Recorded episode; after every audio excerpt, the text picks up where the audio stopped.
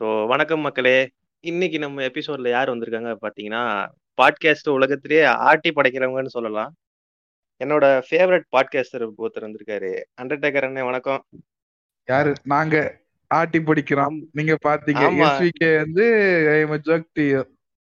சரிங்க. எங்க போனாலும். எங்க போனாலும் நீங்களும் மருத்துவர் ஐயாவும் தான் இருக்கீங்க. அப்புறம்? எனக்கும் எனக்கும் இந்த ஸ்டார்டிங் கோட்டுக்கும் எந்த வித சம்பந்தமும் இல்ல ஆஸ்திரா பண்ண. தயவு செய்து மன்னிச்சிருங்க. நம்ம வந்து கேக்குறாரு இந்த எபிசோடு என்னடா டேய்? அவன் இல்ல. அவன் வந்து ஒரு மார்க்கமா யோசிக்கிறான்னா நீ அதை விட ஒரு மார்க்கமா யோசிக்கிற. இல்ல இல்ல சொல்றேன் அப்புறம் அடுத்து நம்ம கிருஷ்ணன் வந்திருக்காரு. கிருஷ்ணன் வணக்கம். வணக்கம் வணக்கம். கிருஷ்ணனுக்கு ஒண்ணுமே இல்ல. ஆட்டி படிக்கிறதுலாம் ஒண்ணும் இல்ல. கிருஷ்ணனே அவர் அன்டேக்கருக்கு ஓவர் ஆகுது. அப்படி இல்லைண்ணே. உங்களுக்கு இன்ட்ரோடக்ஷன் தேவையில்லை. இவருக்கு உலக அளவில் மிகப்பெரிய அறிமுகம் தேவையில்லை. அந்த மாதிரி தானே நீங்க? முட்டை முட்டை சரியில்லை ப்ரோ ப்ரிப்பேர் பண்ணிட்டு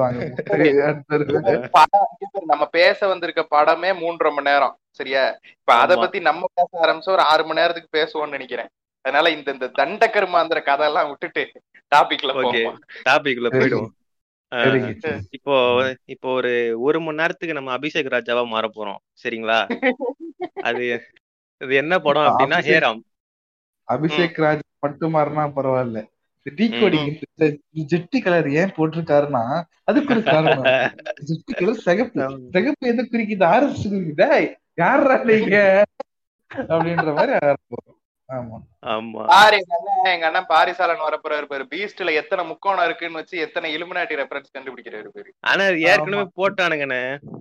பாருங்களா அவ்வளவு ஃபாஸ்டா இருக்காரா எங்க அண்ணன்? இல்ல இல்ல. இல்ல இல்ல. ஏ கடியில ஏன் நிக்கிறாருன்னா ஏ வந்து அஜித்த குறிக்குதான் ஆஹா. அப்புறம் வெல்கம் டு வேற பீஸ்ட் பாட்காஸ்ட் இப்போ நம்ம பீஸ்ட பத்தி. பேச போறோம். அதானே? சும்மா சரி இல்ல இதுல இருந்து மக்களுக்கு நாங்க தெரிய என்னன்னா நாங்க வந்து இன்னைக்கு விஜய்னாவோட பர்த்டே அன்னைக்கு நாங்க ஸ்டார்ட் பண்றோம் சரியா? இந்த தாயில என்னைக்கு ரிலீஸ் பண்றான்றது தெரியல. அவன். லேட் ஆக்கிட்டான்றத நாங்க வந்து தெரியப்படுத்திக்கிறோம். நாங்க இதை ரெக்கார்ட் பண்ணி விஜய் நம்ம பர்த்டே இன்னைக்கு ஆமா. குறியீடு வச்சுக்கிறாரு. சோ இப்போ நம்ம வந்து கமல் ஐயாவை பத்தி நம்ம எல்லாருக்கும் தெரியும். அவர் அரசியல்லாம் நம்ம ஏத்துக்க போறது இல்ல அது இப்பயே சொல்லிட்டேன். உடனே எம்என்எம் ஐடி விங்காடான்னு குஞ்சு கடிக்க வராதீங்க பிரான்ஸ் இல்ல இல்ல நான் இல்ல. இவ்வளவு இவ்வளவு டீசெண்டா எல்லாம் சொல்லாத. நான் பாரு. எங்க பேரு. ஆண்டவர் வந்து. அரசியல்ல ஒரு கிற்குதி சரியா? ஆமா. அத நாங்க என்டார்ஸ் பண்ணல. சரியா? அவரோட. அரசியல் அரசியல் நிலைப்பாட நாங்க என்டார்ஸ் பண்ணல. சரியா? ஆனா ஆண்டவர் வந்து சினிமால ஒரு பெத்த கை ஆமா அது அது இல்லைன்னா யாராலையும் சொல்ற முடியாது. அது வெளிநாட்டுக்காரனா இருந்தாலும் ஒத்துப்பான். உண்மை புரிஞ்சு எடுக்க போறோம். ஆமா அதுவும் அது ஓடாத படம் இப்படி ஒரு படம் இருக்குன்றதே நிறைய பேர் மறந்துட்டாங்க. கமல் இப்போ கமல்னாலே நம்ம எல்லாருக்கும் தெரியும். அவர் நல்ல ஆக்டர்ப்பா நல்ல ப்ரொடியூசரு வித்தியாச வித்தியாசமான எக்ஸ்பெரிமெண்ட் எல்லாம் பண்ணுவாரு படத்துல அப்படின்னு சொல்லுவாங்க. ஸோ அந்த எக்ஸ்பெரிமெண்ட்டே ஓடாம போன ஒரு படத்தை பத்தி தான் இன்னைக்கு நம்ம பேச போறோம். அதான் ஹேராம். ஸோ பாட்காஸ்டுக்கு போலாமா? Yes.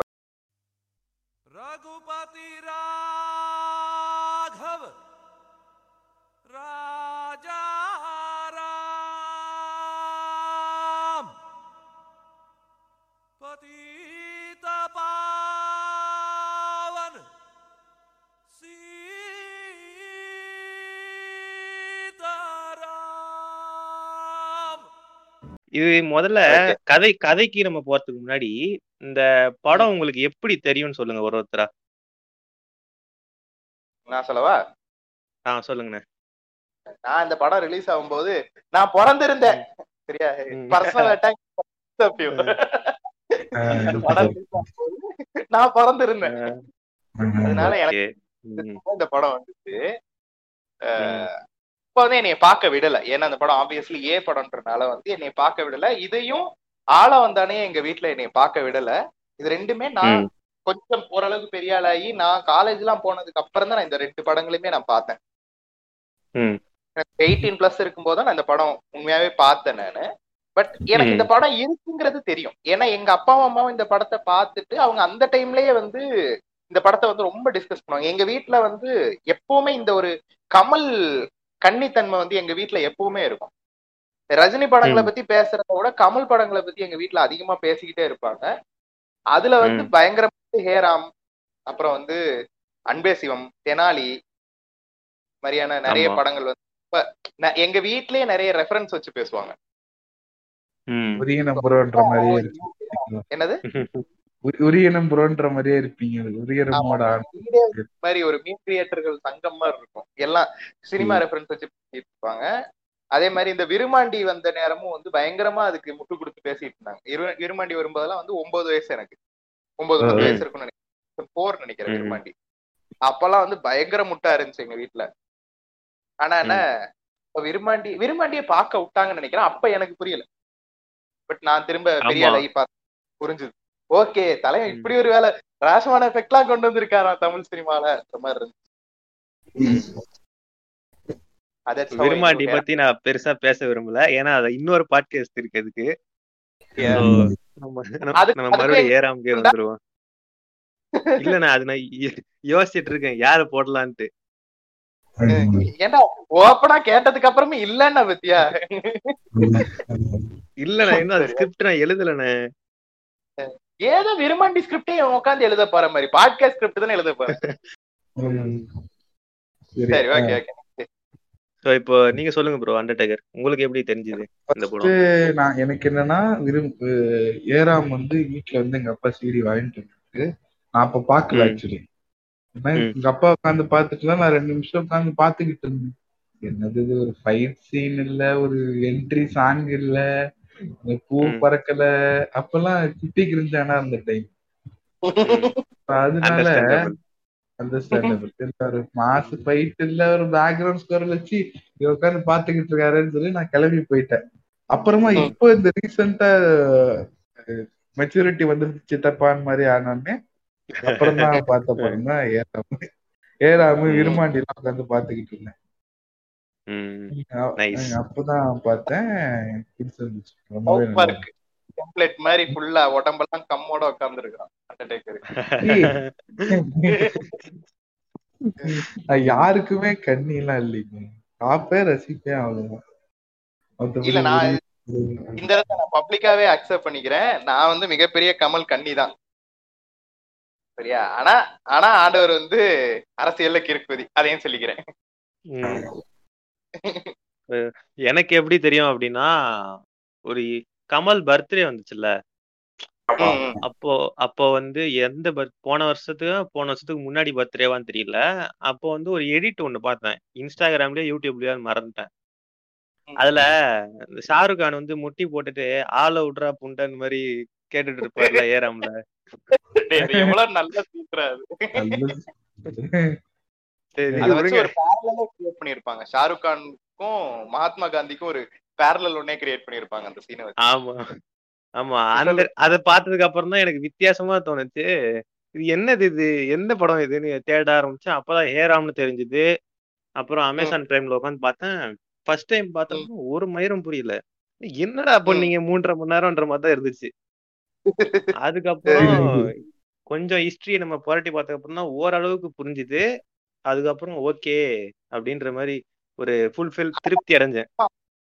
இந்த படம் என்ன விஷயம்னா சரி இந்தியன் ஹிஸ்டரி உனக்கு தெரிஞ்சிருக்கணும். இந்தியால நடந்த நிறைய உங்களோட டேட்ஸ் உனக்கு தெரிஞ்சிருக்கணும். ம். இது வந்து எப்படி இன்க்ளோரியஸ் பாஸ்டர்ட்ஸ் அப்புறம் வந்து நம்ம ஃபாரஸ்ட் Forest. கம்ப் மாதிரி வந்து, ஆஹ், நிறைய ஹிஸ்டாரிக்கல் விஷயங்களை வந்து ஒட்டி ஒட்டி வர்ற ஒரு படம் நம்பர் ஒன் நம்பர் டூ இந்த படம் உனக்கு பார்க்கணும்னா ஒன்னு அஞ்சு லாங்குவேஜ் தெரிஞ்சிருக்கணும் இல்லாட்டி உனக்கு சப்டைட்டில் இருக்கணும். ஆமா. என்னது? அன்றே கணித்தார் ஆண்டவரா? பாரஸ்துக்கும் ஆமா. அவ- அவர் எந்த ஒரு இடத்துலயுமே வந்து காம்ப்ரமைஸே பண்ணிருக்க மாட்டாரு. ஒரு மராட்டி கேரக்டர் வருதுன்னா அது மராட்டில தான் பேசும். ஒரு பெங்காலி கேரக்டர். வருதுன்னா அது பெங்காலில தான் பேசும். ஹிந்தி கேரக்டர் தான் ஹிந்தில தான் பேசும். இங்கிலீஷ் கேரக்டர் இங்கிலீஷ்ல தான் பேசும். அப்படி வந்து அவர் எங்கேயுமே வந்து காம்ப்ரமைஸ் பண்ணியிருக்கவே மாட்டாரு. ஃபுல் அண்ட் ஃபுல் அந்தந்த லாங்குவேஜ்ல எல்லாரும் பேசியிருப்பாங்க. இதுவும் ஒரு மிகப்பெரிய ரீசனா இருந்திருக்கலாம் அந்த டைம்ல மக்களுக்கு இந்த படம் புரியாம இருந்தது. எப்படி பல்கேரியா நாட்டுல இருக்கிறவங்க தமிழ்ல பேசுறாங்கன்றது இன்னும். தம்பி அப்புறம் நாங்க ஷார்ட்கனுக்கு எதுக்கு ஸ்கோப்னு கேட்போம். ஐயா ஐயா பிஸ்டல் பிஸ்டல் ஹெலிகாப்டர் சுட்ட ஐயா நீங்களா? தம்பி பிஸ்டல்ல ஸ்னைப்பர் புல்லட்ட போட ட்ரை பண்ணவங்க தானே நீங்க? சரி போதும். இப்ப அட்டாக் வேண்டாம். நம்ம சமாதான கொடியை காமிச்சிட்டு திருப்பி பாட்காஸ்டுக்கு வந்துருவோம். முட்டகடியை காட்டியே ம். செப்பரேட்டட் பை தல தளபதி யுனைடெட் பை கமல் ஆண்டவர். ஏங்க நான் தலை கண்ணிலாம் இல்லைங்க. நான் தலை தளபதி கண்ணிலாம் இல்ல. சும்மா கிருஷ்ணனை கலாய்க்கணுமே பேசுறேன். தெரியும் தெரியும் நான் தெரியும் தலை கட்டிலாம் இல்லடா? எக்ஸ் ஆமாடா. நெக்ஸ்ட் ஆமா. இருந்தாலும் அந்த வேர்டு இருக்கு இல்லையா? ஆமா ஆமா. அது அது வந்து ரத்தத்துல இன்னும் அந்த ஆம ஆமத்தன்மை இருக்கு. Nice okay. அது மட்டும் இல்லாம கிருஷ்ணன் சொன்னாரு? அஞ்சு லாங்குவேஜ் தெரிஞ்சிருக்கணும் இல்ல சப்டைட்டில் உங்கள்ட்ட இருக்கணும்னு. அது உண்மைதான். அது ரெண்டுமே இல்லாம போயிட்டீங்கன்னா உங்களுக்கு படம் வந்து ஒண்ணுமே புரியாது. அஞ்சு லாங்குவேஜ் தெரிஞ்ச அளவுக்குலாம் யாரும் லிங்குவிஸ்டிக் புளுத்திலாம் இங்க கிடையாது எனக்கு தெரிஞ்சு யாரும். ஸோ ஒழுங்கா சப்டைட்டில் எடுத்துட்டு போயிடுங்க. ஒரு காஷன் சொல்லிடுறேன். என்னன்னா இந்த படத்துல நிறைய ஸ்பாய்லர் வரும். ஸோ பெட்டர் நீங்க படத்தை பார்த்துட்டு வரனாலும் ஓகே இல்லைனாலும் பரவாயில்ல உட்காந்து பாட்காஸ்ட்டை கேளுங்க. அதெல்லாம் பிரச்சனை இல்லை. இல்ல ஒண்ணு படத்தை பார்த்து வந்து இந்த பாட்காஸ்ட கேளுங்க. இல்ல இந்த பாட்காஸ்ட கேளுங்க கண்டிப்பா உங்களுக்கு இந்த படத்தை பார்க்க தோணும் அப்படின்னு நம்புறோம். ஆமா ஆமா. அது மட்டும் இல்லாம நீங்க வந்து ஒரு எனக்கு ஜஸ்ட் டைம் பாசிங்கா இருக்கணும் இந்த படம். அதாவது நான் படம் பார்த்தாலே டைம் பாஸுக்கு தான் பார்ப்பேன். ஜாலியா இருக்கணும் அப்படின்றவங்களுக்கு இந்த படம் நிஜமாலே செட் ஆகாதுன்னு தான் சொல்லணும். கரெக்டானே எஸ் நீங்க இந்த Yes. நீங்க வந்து வேற எஸ்கேனா கண்ணி நீங்க வந்து படம்னா வந்து எங்களுக்கு என்டர்டைன்மெண்ட் மட்டும்தான் வேணும். எங்களுக்கு நாலு பாட்டு வேணும் குத்து டான்ஸ் வேணும் ஃபைட் வேணும். அப்படி நீங்க நினைக்கிற ஒரு ஆளா இருந்தா கண்டிப்பா Hey Ram is not your cup of tea ஹேராம்ங்கிறது வந்து நீங்க வந்து இப்ப என்னோட டேஸ்ட்டுக்கு வந்து ஹேராம் ரொம்ப பிடிக்கும். ஏன்னா நான் இது வந்து நிறைய இடத்துல நான் திரும்ப திரும்ப சொல்லிக்கிட்டே இருக்கேன். என்னோட most favourite movie is Hey Ram தான். ஹேராம்க்கு அடுத்து தான் நான் வந்து எந்த படமுமே நான் வைப்பேன் என்னோட லிஸ்ட்ல வந்து மூன்றரை மணி நேரம் பார்ப்பேன். எனக்கு அது ரொம்ப பிடிக்கும். எனக்கு இப்ப இந்த பாட்காஸ்டுக்காகவே நான் இன்னொரு வாட்டி பார்த்தேன் இந்த படத்தை. அப்ப கூட எனக்கு ஒரு செகண்ட் கூட போர் அடிக்கல. பாதி படத்தை பார்த்துட்டு மீதி படத்தை இன்னொரு நாள் பார்ப்பேன். எனக்கு அப்படி தான் நான் சமைக்கவே போனேன். அந்த. அளவுக்கு எனக்கு சோ இந்த படம் எந்த அளவுக்கு ஓடி இருக்கும் அப்படின்னு நினைக்கிறீங்கன்னு மகா ஃபிளாப் எனக்கு தெரிஞ்சு ஃபர்ஸ்ட் டே ஃபர்ஸ்ட் ஷோக்கு அப்புறம் இந்த படம் ஓடவே இல்லைன்ற மாதிரி நான் ஒரு நியூஸ் கேள்விப்பட்டேன். ஆனா ஆண்டவர். வந்து ஒரு இடத்துல வந்து அதை இது செஞ்சிருப்பாரு.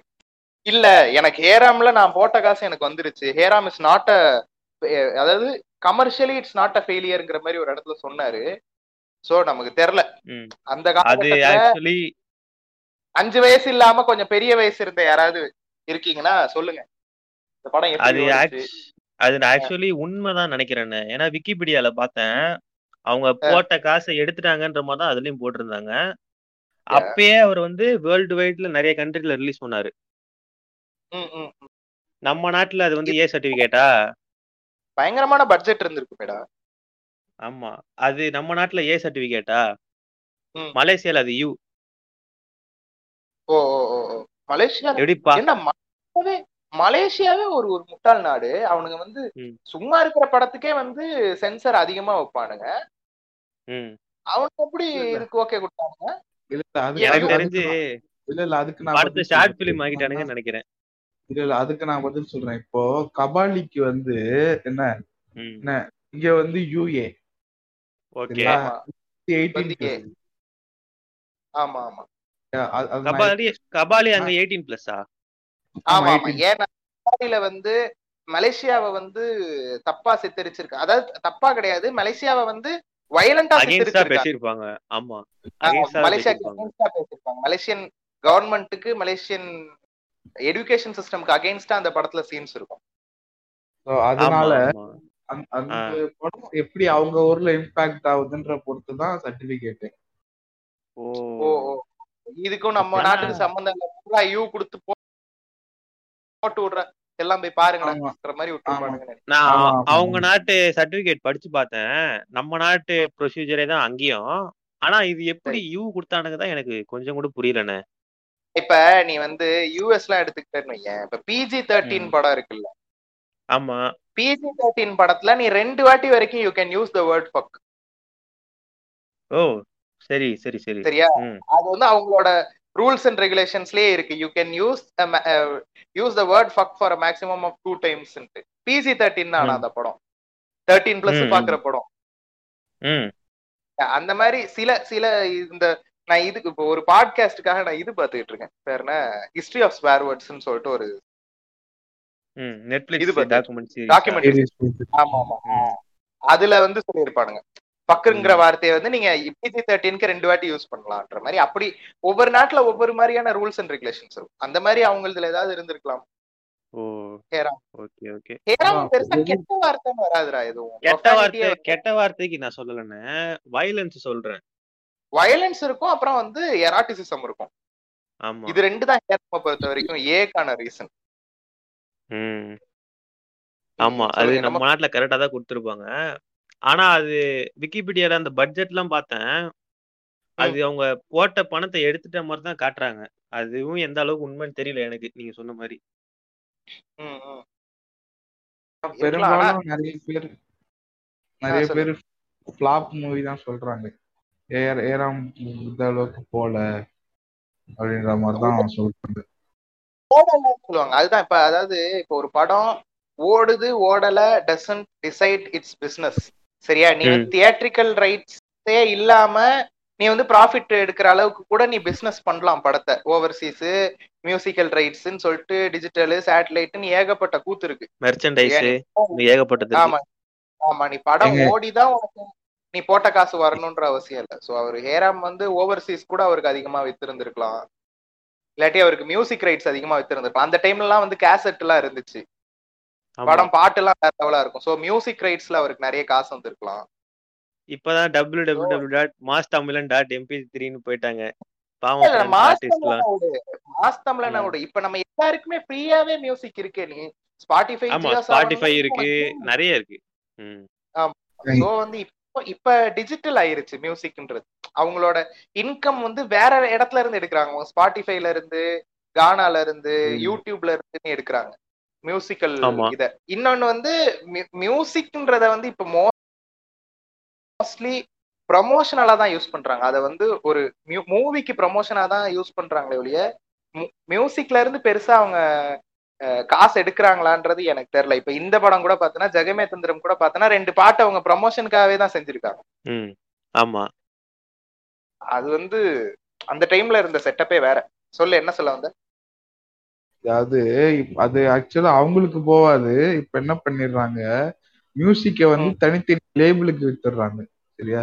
சோனி மியூசிக் இந்த மாதிரி வித்துடுறாங்க. அவங்களுக்கு தான் காசு போகும் ஸ்பாட்டிஃபைல இருந்து.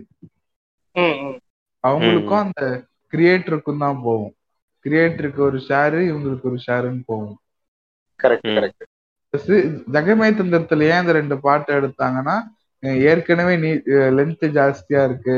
ரெண்டு பாட்டு தேவையில்லாம எதுக்குன்னு சொல்லிட்டு தான் ரெண்டு பாட்டையும் தூக்குனாங்க அதே மாதிரி சீன்ஸையும் தூக்கியிருப்பாங்க அந்த பார்ல சுட்டான்ற மாதிரி சீன் வரும்ல. ஆமாமா யாரா அந்த கொங்கா சீனே வரல. ஆமா. அது அதுதான் ஆனா அந்த படத்தோட ஃபர்ஸ்ட் ஷாட்டே அவங்க அவங்க ஷூட் பண்ண ஃபர்ஸ்ட் ஷாட்டே வந்து யாரா இந்த கொங்காஸ் குட்டோன்ற ஷாட்டு தான். ஆனா அந்த படத்திலே வரல அது. ஆமா. ஸோ அந்த மாதிரி சீன்ஸ் கட் பண்ணிட்டாங்க. இப்போ நம்ம வந்து நிறைய கொஞ்சம் அபிஷேக் ராஜா பண்ணிட்டோம். கொஞ்சம் நிறையவே பண்ணிட்டோம்.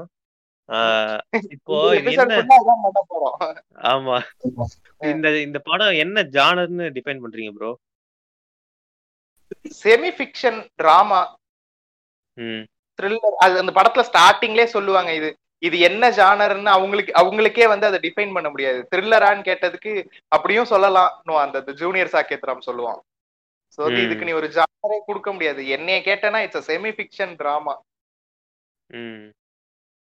பொலிட்டிக்கல் டிராமா இங்க இங்ளோரியஸ் பாஸ்டர்ஸ் படம் பார்த்திருந்தீங்கன்னா தெரிஞ்சிரும். இது என்ன ஜானர் அப்படின்ட்டு அதே ஜானர் தான் இதுவும். என்ன ஆமா. இங்கிலோரியஸ் கொஞ்சம் ஃபன்னா இருக்கும் இது கொஞ்சம் சீரியஸா இருக்கும். அவ்வளவுதான். சொல்லு என்னமோ அண்டர்டேக்கர் சொல்ல வந்தியே.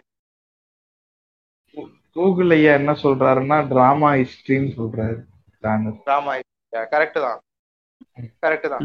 ஹிஸ்டாரிக்கல் டிராமா செமி ஃபிக்ஷன் என்ன வேணா சொல்லலாம். இது ஏகப்பட்ட இது ஒரு த்ரில்லரும் கூட சொல்லலாம்டா. ஏன்னா இந்த படம் வந்து கொஞ்சம் த்ரில்லிங்காவும் போகும் படம். அடுத்து என்ன அடுத்து என்னன்ற மாதிரி கொஞ்சம் அது மட்டும் அது மட்டும் இல்லாம இந்த படம் ரிலீஸ் ஆனப்ப பெரிய பிரச்சனையாச்சு. ரெண்டு கட்சியுமே? அப்போஸ் பண்ணாங்க. அப்போஸ் பண்ணாங்க. காந்திய நெகட்டிவா நீங்க காட்டியிருக்கீங்கன்ற ஒரே காரணத்துக்காக. இந்த படம் ரிலீஸே ஆகக்கூடாதுன்னு. நான் ஒரு. ரூமர் கேள்விப்பட்டேன். அது எந்த அளவுக்கு உண்மைன்றது எனக்கு தெரியல. சரியா? ஆனா இந்த இந்த படம் ஃபுல்லாவே வந்து ஒரு ஆர்எஸ்எஸ் மைண்ட் செட்ல தான் இருக்கும். அந்த படத்துல கடைசியில கமல் தான் ஆக்சுவலி காந்திய கொல்லுவாருங்கிற மாதிரி ஒரு கிளைமேக்ஸ் எழுதுனதாக கேள்விப்பட்டேன் நான். அது எந்த அளவுக்கு உண்மைன்னு. தெரியல. அது அப்படி வச்சா ரொம்ப பிரச்சனை வரும்ன்றனால வந்து அவங்க வந்து இப்படி மாத்திட்டாங்க. ஈக்குவலி பேலன்ஸ் பண்ணிட்டாரு கடைசியில. கமலை பார்த்து இவரு திருந்துறாரு. கமல் என்ன அகிம்சைய ஃபாலோ பண்ற ஒரு ஆளா மாறுறாரு. காந்தியோட ஃபாலோவர் ஆயிடுறாருங்கிற மாதிரி இவங்க முடிச்சுட்டாங்க. But this is not the actual climax he பிளான்டுங்கிற மாதிரிலாம் சொன்னாங்க. ஆனா அப்படிலாம் செஞ்சிருந்தா நம்ம வந்து கன்ஃபார்மே பண்ணிருக்கலாம். நம்ம நம்மவா வந்து ஆர்எஸ்எஸ். சங்கிங்கிற. ஆமா. ஐடியாலஜிக்கலி பார்த்தேன்னா அது ஆர்எஸ்எஸ் ஐடியாலஜில தான் இருக்கும். ஆமா. கடைசி ஆனா ஓப்பனிங்ல பார்த்தா சங்கீதனமா இருக்கும். கடைசியில பார்த்தாலும் சங்கீதனமா தான் இருக்கும். வேற சங்கீதனம் அவ்வளவுதான். இது- இது இதுல இருந்து என்ன தெரியுதா? நம்ம வாக்கு சாப்பிட்டு சங்கிய கூட பிடிக்கல. அதான் தெரியாது. நீ இருந்தா முழு சங்கியா இருக்கணும்ன்றாங்களா ப்ரோ ப்ரோ ராம் தானே ப்ரோ சொன்ன? ராம் தான்டா சொன்ன? ராம் வந்து கிட்ட சொல்லி இல்ல நெத்தியிலே போடு. நீ எதுலயே நீ எதுலயே சொல்லிருப்பிய நெத்தியில சுடு அப்படின்னு இல்ல அந்த மாதிரி பில்லாட்டு பார்க்க போன இடத்துல ஒருத்தர் சொன்னாட்டா அப்படி. தலையில சுடு. அந்த மாதிரி காந்திய தலையில சுடு அப்படின்ட்டு சரி ஓகே. அடுத்து அடுத்து போறோம். அடுத்து அடுத்து பார்த்தோம்னா இப்போ இந்த கதையே எதுல பேஸ் பண்ணியிருக்குன்னா இந்த. சாகித் ராமன்ற ஆள் வந்து ஒரு பணக்கார வீட்டு அவா. சரிங்களா. இவர் வந்து இந்தியா ஃபுல்லா அங்கங்க சுத்தி வருவாரு. ஏன்னா இவர் இருக்கிற வேலை அப்படி ஆர்கியாலஜிக்கல் டிபார்ட்மெண்ட்ல இருக்காரு. இன்னொன்னு அவருக்கு ஃபேமிலிய பெருசா பிடிக்காது. அவங்கள விட்டு. வெளி தொலை தூரம் போயிடணும்ன்ற ஐடியாலே தான் அவர் வந்து ஊர் மேய்ஞ்சுக்கிட்டே இருப்பாருன்ற மாதிரி அவர் சொல்லுவார். டயலாக்லயே சொல்லுவாரு. அதனால நான் இவ்வளவு தூரம் வந்து உன் கூட இருக்கேன்ற மாதிரி சொல்லுவாரு. அது ஓப்பனிங் ஸ்டார்டிங் சீன்லயே சொல்லுவாரு அவரோட அப்பர்னாட்ட இந்த மாதிரி என் குடும்பமே நச நசன்னு. இருக்கும். கடுப்பா இருக்கு அதனாலதான் நான் தூரமா இருக்கேன் அப்படின்ட்டு. ஆனா உண்மைதான். நீ அவர் குடும்பத்தை பார்த்தனாலே தெரியும். அது ஒரு நச குடும்பம் தான் அது. ஆமா. அதுக்கப்புறம் இதுல ஹிஸ்டாரிக்கல் ஈவெண்ட்ஸ் பேஸ் பண்ணி அதாவது இப்போ. எனக்கு வந்து ஓரளவுக்கு ஹிஸ்டரி தெரியுங்க. என்னை விட அண்டர்டேக்கர் ப்ரோக்கு கொஞ்சம் தெரியும். அவரோட உங்களுக்கு தெரியும். ஏன்னா ஏஜ் டிஃபரன்ஸ் தான். அதான் இப்போ என் தம்பிக்கெல்லாம் கேட்டீங்கன்னு வச்சுக்கோங்களேன். இந்த ஆர்எஸ்எஸ்னா என்ன?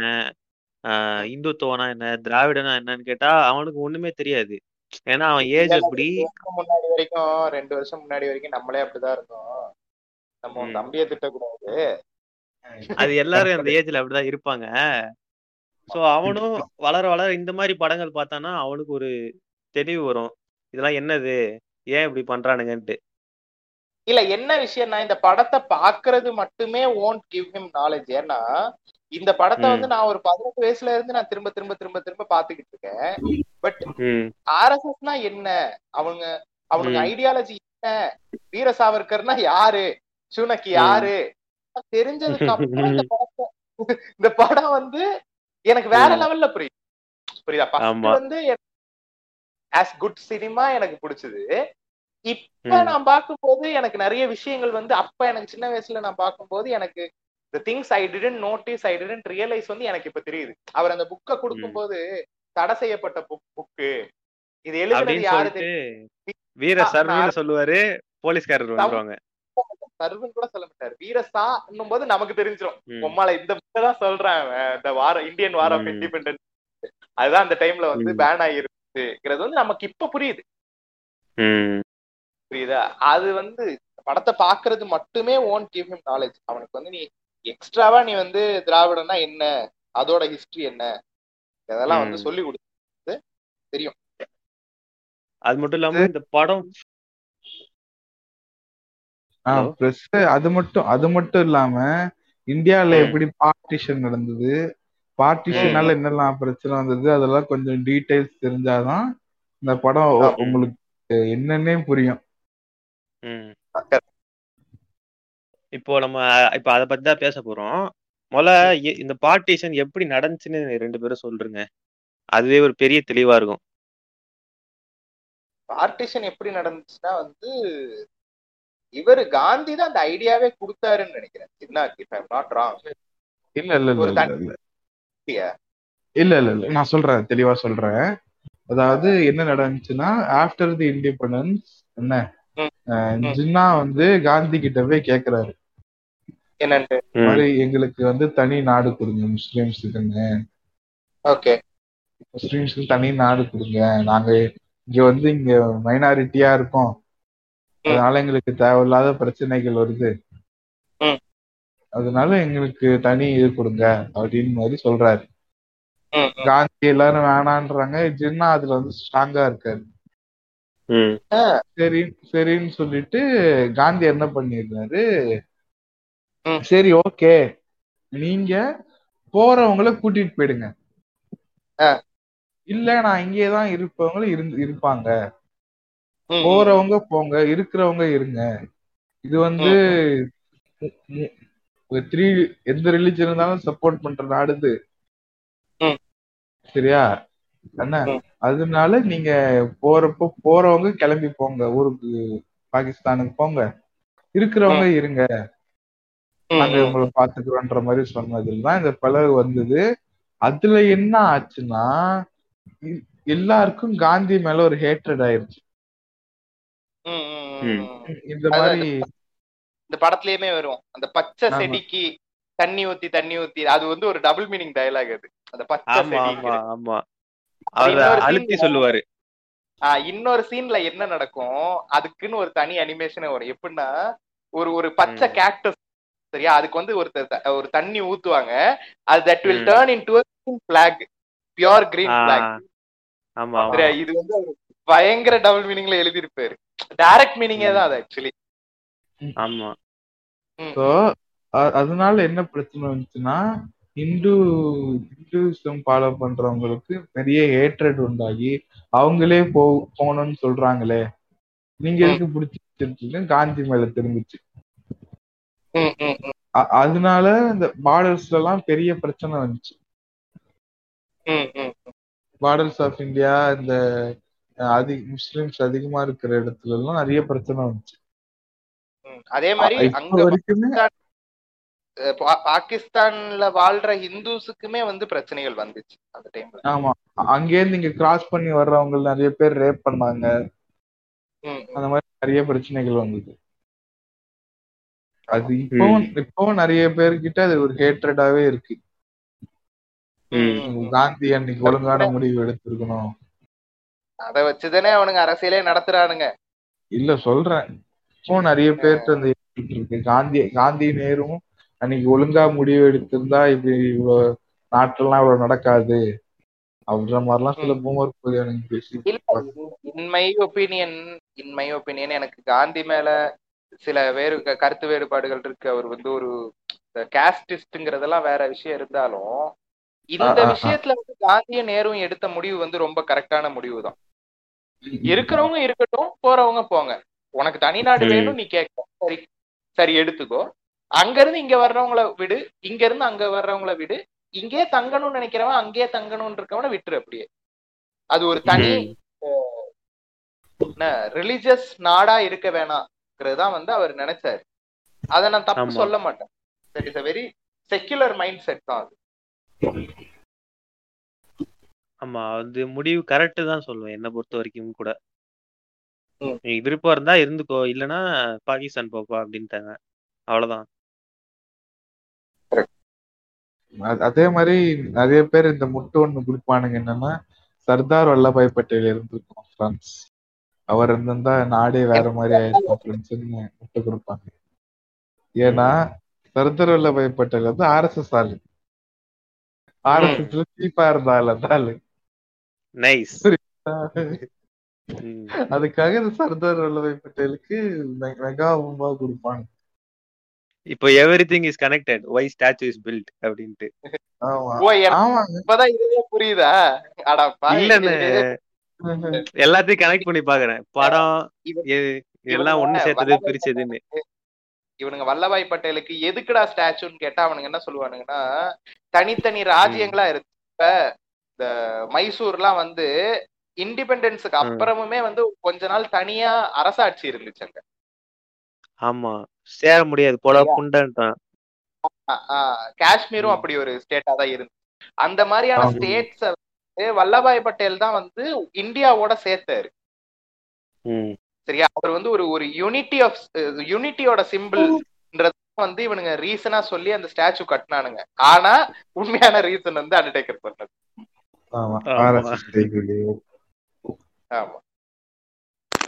அதுக்கப்புறம் இதுல மார்டிமர் வீலர்னு ஒருத்தர் வருவாரு. அந்த பேர் வந்து ஹிஸ்டாரிக்கல் அக்யூரசி பயங்கரமா இருக்கும் அதுல. ம், ஒரு இடம். ரெண்டு இடம் சொல்ற முடியாது. சின்ன சின்ன இடத்துல கூட அந்த டீடைலிங் பக்காவா பண்ணிருப்பாரு மனுஷன் இந்த படத்துல. ஆக்சுவலி மார்டைமர் வீலர் வந்து அந்த டைம்ல இருந்த ஆர்கியாலஜிக்கல் டிபார்ட்மெண்டோட ஹெட் அவரு. ஆமா. அந்த. நிஜமாலே இருந்த ஒரு ஆள் அவரு. நிஜமாவே இருந்த ஒரு ஆளு தான் மார்டைமர் வீலர். ம். அதே மாதிரி இந்த கமல் காந்தி வர்ற சீன்ஸ்ல காந்திய சுத்தி நிறைய பொலிட்டிக்கல் லீடர்ஸ் இருப்பாங்க. அவங்க எல்லாருமே வந்து ரியலா அந்த டைம்ல இருந்தவங்க தான். ஆமா. கரெக்ட் தான் அது. அதுக்கப்புறமேட்டு நீங்க சொல்லுங்க அது- மாதிரி இந்த இந்த இவரும் கமலும் அந்த ஆர்எஸ்எஸ் ஆளும் ட்ராம்ல போயிட்டு இருப்பாங்க. அந்த. சைடுல வர லொகேஷனும் அதே அது அப்ப என்ன ரூட் இருந்துச்சோ அதே கடைகள் அதே இது எல்லாம் பக்காவா பண்ணிருப்பாங்க பிராண்ட் எல்லாம் வந்து. நிறைய பிராண்ட்ஸ் வந்து அந்த டைம்ல இருந்த பிராண்ட்ஸ் நிறைய இன்கார்பரேட் பண்ணிருக்கு பிராண்ட்ஸ். மேகசின்ஸ் நியூஸ் பேப்பர்ஸ் எல்லாத்தையும் வந்து ரொம்ப ஹிஸ்டாரிக்கலி அக்யூரேட்டா அது அந்த ஆர்ட் டிபார்ட்மெண்ட்டுக்குனே தனியா ஒரு பாட்காஸ்ட் போடுற அளவுக்கு இருக்கும். அது மட்டும் இல்லாம அந்த பேர் இருக்குல்ல அந்த அவங்க தங்குற இடம் அவங்க போற இடம்னு சொல்லிட்டு அது கூட அக்யூரேட்டா கல்கட்டால என்ன இருந்துச்சோ அதை அப்படியே செதுக்கியிருப்பாரு படத்துல ஆமா ஆமா ஆமா ஆமா. அதே மாதிரி செகண்ட் ஹாஃப்ல வர அந்த ராஜாவா இருக்கட்டும் அந்த. ராஜா போட்டோலாம் நிஜமா இருந்த ராஜா போட்டோலாம் இருக்கு அதை எடுத்து அதை எடுத்து இதுக்கு ஏத்த மாதிரி மாத்தி அந்த மாதிரி நல்லா பண்ணிருப்பாரு. அது மட்டும் இல்லாம இந்த படத்துல வர ஒவ்வொரு ஒரு ஒருத்தவங்களும் காஸ்ட் அண்ட் குரூ மெம்பர் சொல்றேன் இவன் இந்த படத்துல தேவையே இல்ல அப்படின்லாம் நம்ம யாரையும் எலிமினேட் பண்ண முடியாது ஒரு. ஒருத்தருக்கும் ஒரு ரோல் கண்டிப்பா இருக்கும் பிகில் மாதிரி இருக்காது இல்ல இந்த படத்துல நீ எந்த ஒரு சீனுமே தேவையில்லாத சீனுன்னே சொல்ல முடியாது மூணு மூணு மணி நேரம். இருபது நிமிஷம் போடுது படம் அதுல நீ ஒரு. நிமிஷம் ஒரு சீனை கூட this is not contributing to the ஸ்டோரின்னு நீ சொல்லவே முடியாது இந்த. முழு ஸ்டோரியுமே வந்து Ram's personal journey through Indian history தான் சோ நீ எந்த. சீனை எடுத்துக்கிட்டாலும் அது ஒண்ணு ராமோட பர்சனல் லைஃப கான்ட்ரிபியூட் பண்ணும். அப்படி இல்லாட்டி ஹிஸ்டரிய கான்ட்ரிபியூட் பண்ணும். சிம்பிளா சொல்லணும்னா எப்படி தெரியுமா? ஒரு அரகண்ட் சங்கியா இருந்து எப்படி சாஃப்ட் சங்கியா மாறுறாருன்றதா இந்த கதையே. ஆமா. ஒரு ஒன் லைன் சொல்லி போனா அதான். ஆமா. அது அதுக்கப்புறம் அந்த ஹிந்து முஸ்லிம் ரயாட்ஸ் எல்லாம் நடக்கும்ல படத்துல. அதெல்லாம் வந்து அதுவுமே நான் பார்க்கும்போது அந்த இன்னுமா அந்த மாதிரி தோணுச்சு எனக்கு. அவரே சொல்லுவாரு கடைசியில. ஆமா. கடைசியில ம். முன்னாடி என்ன பிரச்சனை இந்து முஸ்லிம். கலவரம் இன்னுமா? இன்னுமா? அப்படின்னு சொல்லிட்டு. போறேன்னு சொல்லிட்டு போயிருவாரு. நான் போறேன்னு நான் போறேன். அது அன்னைக்கே சொல்லிட்டாரு அவரு. அது மட்டும் இல்லாம இதுல இந்துஸ் தான் வந்து சுப்ரீமசி காட்டுறாங்க. முஸ்லீம் தான் சுப்ரீமசி காட்டுறாங்கன்னு காட்டாம ரெண்டு பேரையும் ஈக்குவலா பங்க் அடிச்சிருப்பாரு படத்துல. அப்படி அப்படி சொல்ல முடியாது. எக்ஸாக்ட்லி அப்படி சொல்ல முடியாது. நீ பார்த்தன்னா எனக்கு அப்படி தெரிஞ்சதுன்னு. உங்க உங்க பெர்ஸ்பெக்டிவ் எப்படி சொல்லுங்க. ஃபேக்டர் ஆஃப் த ப்ராப்ளம் வந்து ஒரு முஸ்லிமா இருக்கிற மாதிரி தான் காமிச்சிருப்பாரு ம். மோஸ்ட்லி அந்த கல்கட்டா ரைட்ஸே நீ பார்த்தன்னா அவர் ஸ்டார்டிங்லயே அவர் எப்படி அவர் உள்ள வரும்போதே முஸ்லிம்ஸ் அங்க ஆல்ரெடி இதாதான் இருப்பானுங்க. ஒரு மாதிரி. அக்ரவேட்டடா இருப்பானுங்க. அன்னைக்கு நைட்டு தான் வந்து அவனுங்க கலவரமா மாறுறானுங்க. ஆமா. அந்த விஷயமே எப்படி காட்டியிருப்பாருன்னா வந்து முஸ்லிம்ஸ் தான் இதை ஸ்டார்ட் பண்றாங்க அதுக்கு வந்து ஹிந்துஸ் ரீட்டாலியேட் பண்ணாங்கன்ற மாதிரி தான் காட்டியிருப்பாரு. அது ஹிஸ்டாரிக்கலி எந்த. அளவுக்கு உண்மை தெரியல. இந்த ட்ரிகரிங். ஃபேக்டர் வாட் ட்ரிகரிங் ஃபேக்டர்ங்கிறது எனக்கு தெரியல. கல்கட்டா நண்பர்களே யாராவது என் பாட்காஸ்ட் கேட்டீங்கன்னா சொல்லுங்க மாத்திக்கிறோம். அந்த காலத்துல இருந்த பூமர் அங்கிள் யாராவது பாட்காஸ்ட் டிஎம் பண்ணுங்க மகாலிங்க தாத்தா இருக்கு. சப்போஸ் உயிரோட இருந்தால் சொல்றேன். யாரு? பாஸ்கர் டே பாஸ்கரன் மகாலிங்க தாத்தா வந்து இன்ஸ்டாகிராம்ல ஒரு அக்கவுண்ட் கண்டுபிடிச்சு எனக்கு அனுப்பியிருந்தானுங்க. அது உண்மையான தாத்தாவான்றது தெரியல இல்ல என்னைய மாதிரி. ஒருத்தன் வீடியோஸ் எல்லாம் கலெக்ட் பண்ணி வச்சவன் ஒவ்வொன்னா அடிச்சு விடுறானான்னு தெரியல ஆனா பாஸ்கரன் மகாலிங்க சொல்லிட்டு ஒரு இது பார்த்தேன். இன்ஸ்டா பார்த்தேன். சந்தோஷமா இருக்கு. ஓகே திருப்பி படத்துக்கு வந்துருவோம். ஆனா நீ சொன்ன மாதிரி ஈக்குவலா பேங்க் வச்சிருப்பாரு. ஆமா. ஆனா ஸ்டார்ட் பண்றது முஸ்லிம்ஸ்ங்கிற மாதிரி காமிச்சிட்டு ரெண்டு பேருக்கு ஈக்குவலா பேங்க் வச்சிருப்பாரு. அந்த ஒவ்வொரு டயலாக்குமே அந்த டயலாக் அவங்க ஒரு ஒருத்தருக்கும் எழுதியிருப்பாரு பாத்தீங்களா? இந்த அவன் பேர் என்ன? அந்த கண்ணாடி போட்டு ஒருத்தன் வருவானே படத்துல. பேர் அடிக்கடி மறந்துடுறேன். ஆஹ் அபியங்கர். அவன் அபியங்கரா இருக்கட்டும் ஷாருக் கானா இருக்கட்டும் ஒவ்வொருத்தரும் அவங்க பேசுற டைலாக்குமே அவன் வலி கோவம் வைலன்ஸ் எல்லாமே பக்காவா டெலிவரி ஆகும். உமால போச்சு இன்னைக்கு வெட்டி சாய்க்க போறான்டான்ற மாதிரி தான் இருக்கும் ஒரு ஒரு டைலாகுமே அபியங்கரோட டயலாக்ஸ் எல்லாமே அந்த பியூர் ஆர்எஸ்எஸ் ஐடியாலஜி அந்த அந்த நியாயத்தோட இருக்கும். பியூரா இருக்கும். இங்க பாட்காஸ்ட். கேக்குறவங்க அப்படியே அபியங்கர் அப்படின்னு போட்டுட்டு ஒரு சைடுல அவரையும் கோல்வாக்கரையும் வச்சு பாத்தீங்கன்னா ஒரே மாதிரி தான் இருக்கும் நோ டிஃபரன்ஸ் ரத்தம் சதை நாடி துடிப்பு எல்லா இடத்துலயும் ஆர்எஸ்எஸ் பூந்தவன் தான் அப்படி கோல் பேரு. அபியங்கரோட. சீன்லயே அவர் வந்து கமலை பார்த்து வேற த்ரெட்ரா அம்பிங்கிற மாதிரி தான் பாப்பாரு அண்ணே ஏன் ஜோக்குண்ணே? அப்படியா? சார்ரா. நான் எழுதுனது யாரு சரி. நீயே சொல்ற? அப்ப நீயே சரி விடுங்க. ஒரு வாட்டி தான் ஒரு ஜோக்கு வேலிடிட்டி. அதுக்கப்புறம் போட்டா என்ன போடலாம் என்ன? அந்த கலவரம் நடக்கும் முன்னாடி எழுதின ஸ்கிரிப்ட் இல்ல இல்ல நான் இதுக்கு மூணு மாசத்துக்கு முன்னாடி எழுதின ஸ்கிரிப்ட். அதனால யாரு எதுன்றது எனக்கு ஞாபகம் இல்ல மக்களே மன்னிச்சுக்கோங்க. இது வந்து நம்ம நான் சொன்னது இப்ப. ஆமா. அது மட்டும் இல்லாம அந்த அதான் ஓப்பனிங் சீன்ல வந்து இவங்க இவரோட மனைவியை வந்து கேங் ரேப் பண்ணி கொன்றுவாங்க. அந்த சீன்லாம். வந்து ரொம்ப இன்டென்ஸா இருக்கும். எப்படியே போய் காப்பாத்திடுறா அப்படின்னு தான் இருக்கும். அந்த கழுத்தை வெட்டும் போது நம்மளே வெட்டுற மாதிரி இருக்கும். ஒரு நிமிஷம். ம், ம், ம். புண்படுத்திட்டே. இருக்கீங்களேடான்ற மாதிரி. அந்த சீனே நல்லா இருக்கும். ஆக்சுவலி அவரு வரும்போதே அவர் என்ன சொல்லுவாருன்னா அந்த. இவங்கிட்ட இந்த லிஃப்ட் ஆபரேட்டர் மாதிரி ஒருத்தர் அந்த செக்யூரிட்டி மாதிரி ஒருத்தர் இருப்பான். அவங்கிட்ட சாமான்லாம் மேல கொண்டு வந்துரு. பாத்து கொண்டு வா. அதுல. கிளாஸ் சாமான் இருக்குன்னு ஆமா. அதே மாதிரி நீ அந்த சீன்ல பார்த்தனா அவர் கால்ல ஒரு கிளாஸ் குத்திரும். அதனாலதான் அவர் அந்த சீன் ஃபுல்லாவே நொண்டிக்கிட்டே இருப்பாரு. அந்த மாதிரி டீடைலிங் எல்லாம் பண்ணிருப்பாரு அவர் அந்த சீன் சூப்பரா அதுக்கப்புறம் இவர் திருப்பி துப்பாக்கி எடுத்துட்டு ரிவெஞ்ச் எடுக்க போவாரு. அந்த முஸ்லிம்கள் இருக்கிற ஏரியால அதுக்கு. முன்னாடி பார்த்தா நிறைய பேர் போய் பாங்க் அடிப்பாங்க. ஒரு ஒரு குடிசையா போயிட்டு கொளுத்துவாங்க எரிப்பாங்க. எல்லாம் பண்ணிட்டு கிடப்பானுங்க. அதுக்கப்புறம் அதே மாதிரி அபியங்கர் வரும்போது வேட்டைக்கு வா போலான்ற மாதிரி கூப்பிடுவாரு. அதே இது இன்னொரு இடத்துலயும் வரும். இவர் இந்த ராஜா கூட வேட்டை மான் வேட்டை அப்படி போகும்போது அதுல சொல்லுவாரு ஆஹ் நீ நான் வேட்டை மட்டும்தான் ஆடுவேன் சாப்பிட மாட்டேன் அப்படின்ற அந்த மாதிரி அது அதுவும் இதுக்கும் அதுக்கும் கம்பேரிசன் மாதிரி நடக்கும். ஆமா. ஆக்சுவலி இந்த படத்துல கூட ஹவு த்ரெட் இஸ் இம்பார்ட்டன்றது காமிச்சிருப்பானுங்க. அபியங்கர் அண்ட் பாய்ஸ் இருக்காங்கல்ல? இவனுக்கு ஹண்டிங் பண்ணி முடிச்சிட்டு வரும்போது கமல் ஒண்டியா மாட்டிப்பாரு. இவனை இன்னைக்கு முடிச்சிடலான்ற மாதிரி தான் பாப்பாங்க ஏன்னா அவன் தலையில வந்து விபூதி இருக்காது பொட்டு இருக்காது ஒண்ணுமே இருக்காது. அதுக்கப்புறம் அவன் இப்படி பார்ப்பான் ஓகே யூ ஹேவ் த்ரெட் நம்ம நிப்பாடா ஒண்ணும் பண்ணாதீங்கன்னு விட்டுருவானுங்க. இல்ல இல்ல அவன் முதல்ல பாப்பான் சரியா? நூலை. பார்த்துட்டு அடப்பான்.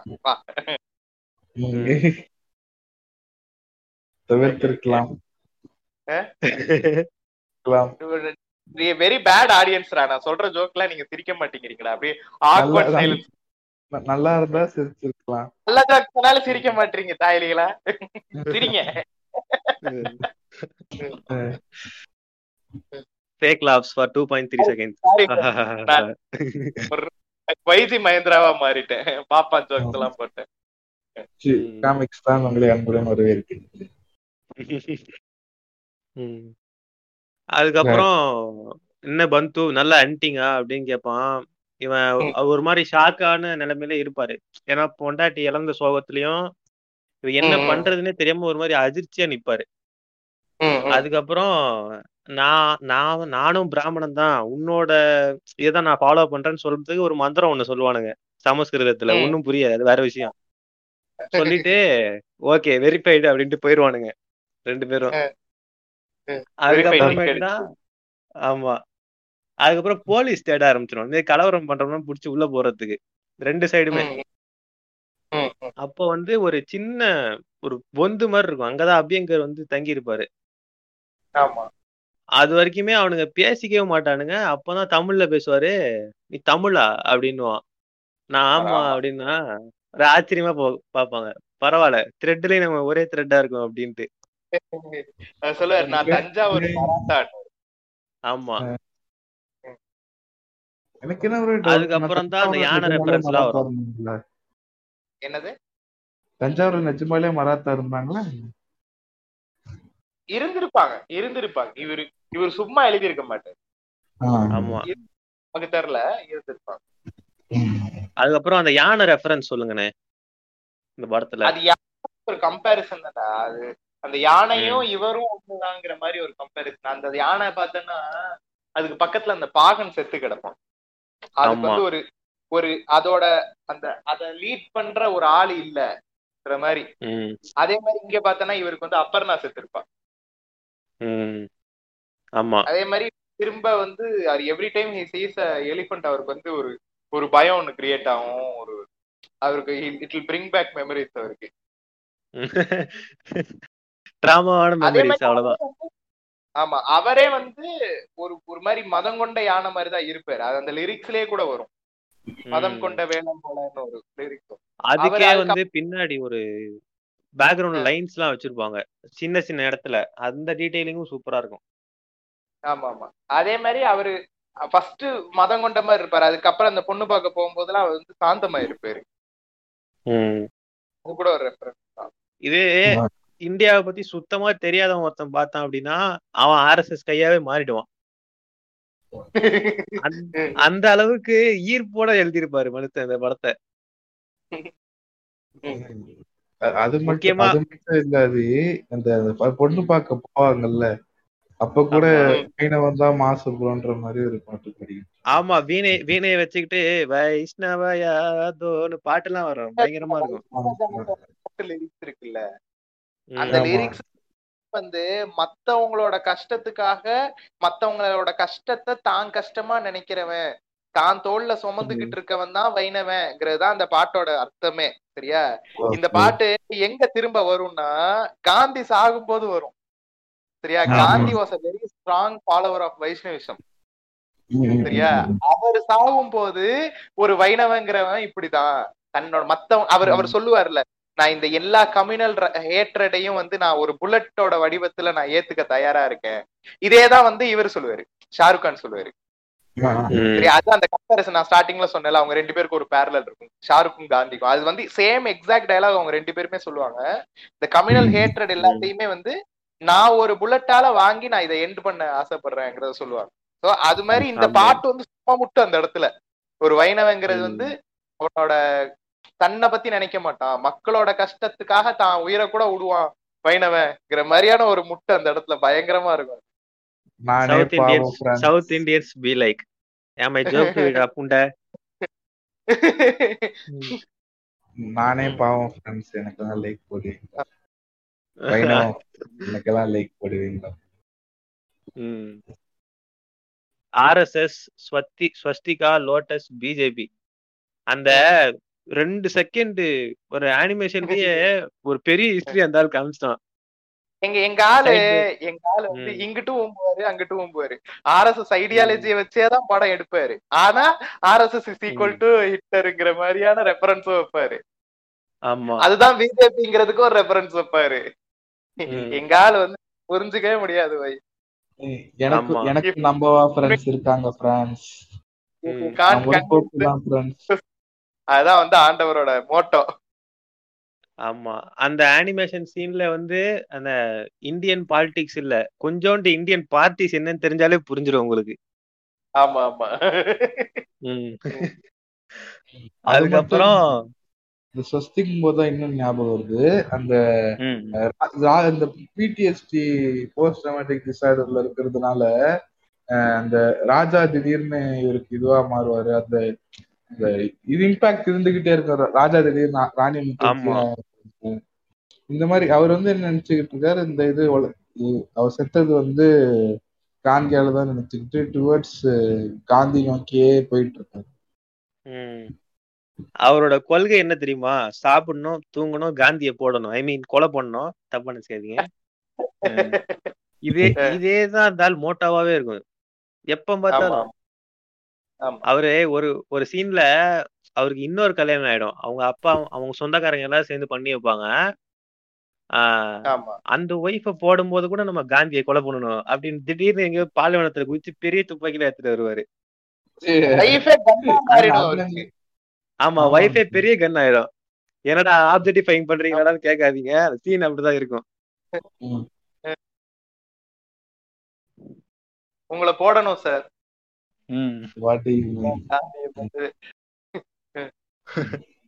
காந்தி காந்தி வந்து சரி வா அப்படின்றாராம்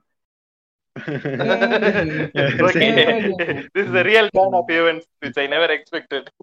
ஆமா ம். ம். ஆனா அந்த சும்மா சொல்லக்கூடாதுன்னு அந்த இமேஜினேஷன் சீன்லாம் வந்து அந்த அந்த புயல். ஒண்ணு வரும் அந்த புயல் வந்து இவரை தடுக்கிற மாதிரி வரும் ஆனா நோ நோ நோ காந்தி தான் என்னோட ஒரே எய்ம்ன்ற மாதிரி அப்படியே நிப்பாரு. அதெல்லாம் சும்மா சொல்லக்கூடாது. சும் ஒரு இடத்துல கூட விட மாட்டாரு. அதே மாதிரி அந்த சீன்ஸ் எல்லாம் வர மியூசிக் எல்லாமே சூப்பரா இருக்கும். இந்த. மியூசிக்ன்றதுனால இன்னொரு ட்ரிவியை நான் சொல்லிடுறேன். அதாவது. இந்த பட- படத்துக்கு வந்து ஆக்சுவலா புக் பண்ணது வந்து வேற ஒருத்தர் இந்த நேஷனல் அவார்டு வாங்கின ஒருத்தர் வந்து வயலினிஸ்டோ ஏதோ ஒரு இஸ்ட வந்து புக் பண்ணிருக்கிறாங்க சரிங்களா? அவர் கடைசி நேரத்துல என்ன பண்ணிருக்காரு காசு அதிகம் வேணும் ப்ரோ அப்படின்ற மாதிரி கேட்டிருக்கிறாரு. கமல் வந்து அப்படி தர முடியாதுங்க சாரிங்க அப்படின்ற மாதிரி சொல்லிட்டு இருக்கிறாரு. இல்ல ப்ரோ நான். தரமாட்டேன் பாட்டு எதுவும் தரமாட்டேன்னு சொல்லி படம் ஃபுல்லா முடிஞ்சிருச்சு. ஏழுல இருந்து இசட் வரைக்கும் முடிஞ்சிருச்சு பட்ஜெட் ஃபுல்லா காலி. ஒரு பாட்டுக்கு என்ன பண்றதுன்னு தெரியாம திரு திரு திருன்னு முடிச்சிருக்காரு ஆளு. நேர நம்ம ராஜா சார்ட்ட போயிருக்கிறாரு அவர் என்ன பண்ணிருக்காரு என்னாச்சுன்ற போது இந்த மாதிரி அவனுக்கிட்ட போனேன் ம். கடைசி நேரத்தை சொதப்பி விட்டான்ற மாதிரி. சரி ஓகே இந்த புண்டைக்கு தான் நான் அப்பவே சொன்னேன்ற மாதிரி சொல்லியிருக்கிறாரு. என்ன? சொல்லிட்டு என்ன பண்ணிருக்காரு ஃபுல்லாத்தி. நான் போட்டு தரேன்ற மாதிரி சொல்லியிருக்காரு. ஏங்க ஃபுல் Okay. கீட்டு எல்லாம் நான் எடுத்து வச்சுட்டேன். அந்த காலத்துல எல்லாம் பிலிம் ரோல் தான். டிஜிட்டல் கிடையாது. பிலிம் ஆமா. ரோலே காஸ்ட்லியா இருக்கும் அப்ப. கேள்விப்பட்டிருக்கேன். ஆஹ் ஃபுல்லா எடுத்து வச்சுட்டேன். நீங்க என்னங்க நீங்க இப்படி எடுத்து தரேன்னா எப்படி பண்றது? நீ ஒண்ணும் பிரச்சனை இல்ல படத்தை எடுத்துட்டு வா. நான் பாத்துக்கிறேன் அப்படின்ற மாதிரி சொல்லியிருக்கிறாரு. இந்த நீ நீ பார்த்த பார்வைக்கு ஒரு நன்றின்னு பாட்டு வரும்ல? இன்னைக்கு வரைக்கும் என் பிளேலிஸ்ட்ல திரும்ப திரும்ப ஓடுற ஒரு பாட்டு அது. அதுல அந்த கீபோர்டு அவர் வாசிப்பார்ல ஆமா. அந்த வாசிச்ச பக்கத்து அ- பக்கத்து கீ அதே இதை எடுத்து என்ன? அதுல பாட்டு போட்டதுதான் நீ பார்த்த பார்வைக்கு. அதே மாதிரி இசையில் தொடங்குதமா வந்து எக்ஸ்ட்ரா பாட்டு ஆக்சுவலி ஆமாமா அது வந்து ஒரிஜினல்ல இருக்கவே இல்ல. படம் எடிட்டிங் எல்லாம் முடிச்சதுக்கு அப்புறம் இவர் எக்ஸ்ட்ராவா போட்டிருக்காரு இளையராஜா. இந்த வீடியோ உங்களுக்கு எங்க வேணும் அப்படின்னா சினிமா விகடன்ல இருக்கு. இந்த வீடியோ அரை மணி நேரம் சொல்லியிருப்பாரு அவரு. ஆமா. அதுல பாத்தீங்கன்னா உங்களுக்கு தெரியும் ஃப்ரெண்ட்ஸ். ஆனா அதுவும் அப்ப அப்பவே ஆனா அவரு சொல்லக்கூடாது. செம்ம ஆளுதாங்க ரொம்ப டேலண்டட் தான் அவரு. இருந்தாலும். கொஞ்சம் கொழுப்பு ஜாஸ்தியா இருக்கு. அதான் எனக்கு பிடிக்கும் யாருக்கு ராஜா தானே? என்னவா இருக்கட்டுங்க அந்த கொழுப்பு எனக்கு. ஆனா வந்து நீ சொல்ற மாதிரியே கொஞ்சம் ஆளு ஆளு சரியில்லை. தான் தான்ற இது இருப்பாரு. அது எனக்கு பிடிக்காது. சரி விடுங்க. என் தாத்தாவை நான் திட்டுறது இல்லையா? அந்த மாதிரிதான் இதுவும் இல்ல இல்ல. அது இல்ல இது இன்சைட் நீங்க அரவிந்த் கிட்ட. பேசுனீங்கன்னா அவன் நிமிஷத்துக்கு ஒரு வாட்டி அவங்க தாத்தாவை திட்டுவான். அந்த தாயில இருக்காரு.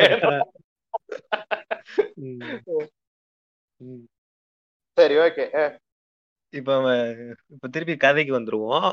அதுக்கப்புறம் குறியீடுகள். நிறைய இடத்துல இந்த ஹிந்து காட்ஸ் வச்சுதான் இந்த கேரக்டர் பேரே இருக்கும். இவரோட ஃபர்ஸ்ட் ஒய்ஃபா இருக்கட்டும் செகண்ட் ஒய்ஃபா. இருக்கட்டும்.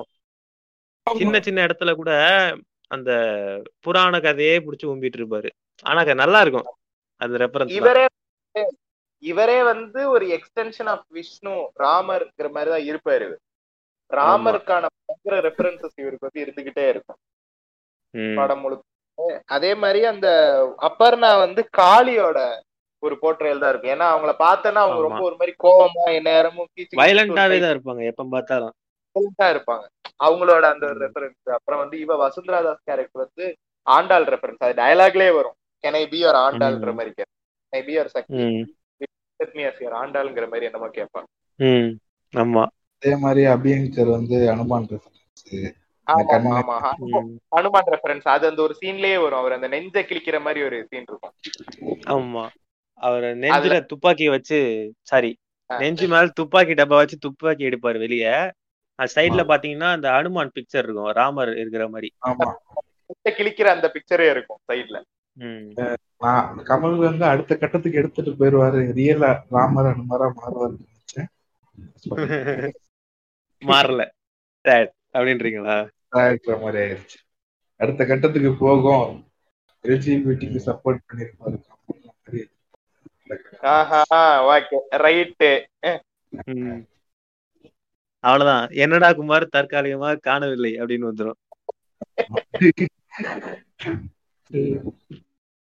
அதுக்கப்புறம் ஆனா சும்மா சொல்லக்கூடாதுங்க. அந்த ஆள் வந்து படம் படம் எல்லாம் சூப்பரா எடுக்கிறாரு. வைணவத்தை அப்படியே நம்ம வாயில திணிச்சிடுறாரு மறைமுகமா. ஆமா.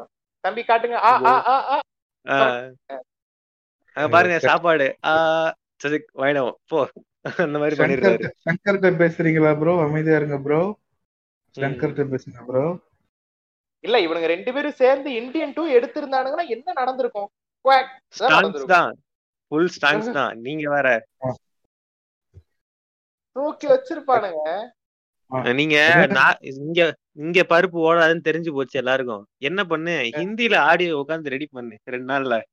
அவ்வளவுதான். நார்த் இந்தியால போடுறோம் ஒரே மஜா தான் அப்படின்ட்டு இருப்பானுங்க. இல்ல இல்ல. சும்மா சும்மா சொல்றேன். நீங்க வேற. ஹிந்தில தான் எடுக்கிறாங்க. உண்மையாவே இந்தியில அந்நியன் எடுக்கிறாரு அவரு. இவரை வச்சு ரன்வீர். சிங்க வச்சு. ரன்வீர் சிங்கை வச்சு. அதுதான் ஆஸ்கர் போட புண்டான்ட்டானே அப்புறம் என்ன? இல்ல இல்ல அது வந்து திருப்பி லெட்டர் எழுதி கொடுத்தாரு. ஆனா அங்க சூப்பரா ஓடுங்க அன்னியன் இங்க ஓட டபுள் டைம் சூப்பரா ஓடும். ஏன்னா- ஏன்னா அங்க வந்து. அபராஜித் வந்து ரொம்ப ஃபேமஸ் அபராஜித்ங்கிறது வந்து அஹ், ஹிந்தி டப்பிங் வெர்ஷனோட பேர் வந்து அபராஜித் அது வந்து அங்க பயங்கர ஃபேமஸ் அதுலயும் வந்து இந்த லாலி லாலோ பாட்டெல்லாம் வந்து பயங்கர ஃபேமஸ் நான் நேத்து கூட ஒரு மீம் பாக்குறேன். அதுல வந்து லாலி லாலோ ரெஃபரன்ஸ் வச்சு போட்டிருக்கானுங்க. எங்க ஹிந்தில மீம் போட்டுக்கிட்டு இருக்கானுங்க அபராஜித் மீம் இங்க பிராமணிசம் சப்போர்ட் பண்ணி இன்ஸ்டால ஒரு பேஜ் இருக்கு. அந்த பேஜ். பேர் மறந்துட்டேன். இது அவுட் ஆஃப் த டாபிக் தான். நீங்க அது எத்தனை ஃபாலோவர்ஸ் தெரியுமா? ரெண்டு ஒன்னே ஒன்றரை லட்சம் ஃபாலோவர்ஸ் அதுக்கு? வெறும் பிராமணிசம் மட்டுமே ப்ரொபகண்டா பண்ற பேஜ் அது. எந்த அளவுக்குன்னா சூத்திரர்களை போட்டு எரிக்கலாம் கொளுத்தலாம் ஃப்ரெண்ட்ஸ்ன்ற சப்போர்ட் பண்ணுவானுங்க. இப்போ இப்போ ஒன்பது ஒன்பது போஸ்ட் இருக்குன்னு வச்சுக்கோங்களேன். அந்த ஒன்பது ரோ இருக்குன்னு வச்சுக்கோங்களேன். அதுல மூணு டெம்ப்ளேட் அன்னியன்ல இருந்தா இருக்குன்னு பாத்துக்கோங்க. இவாளுக்கெல்லாம் இவாளுக்கெல்லாம் தண்டனையே கிடையாது.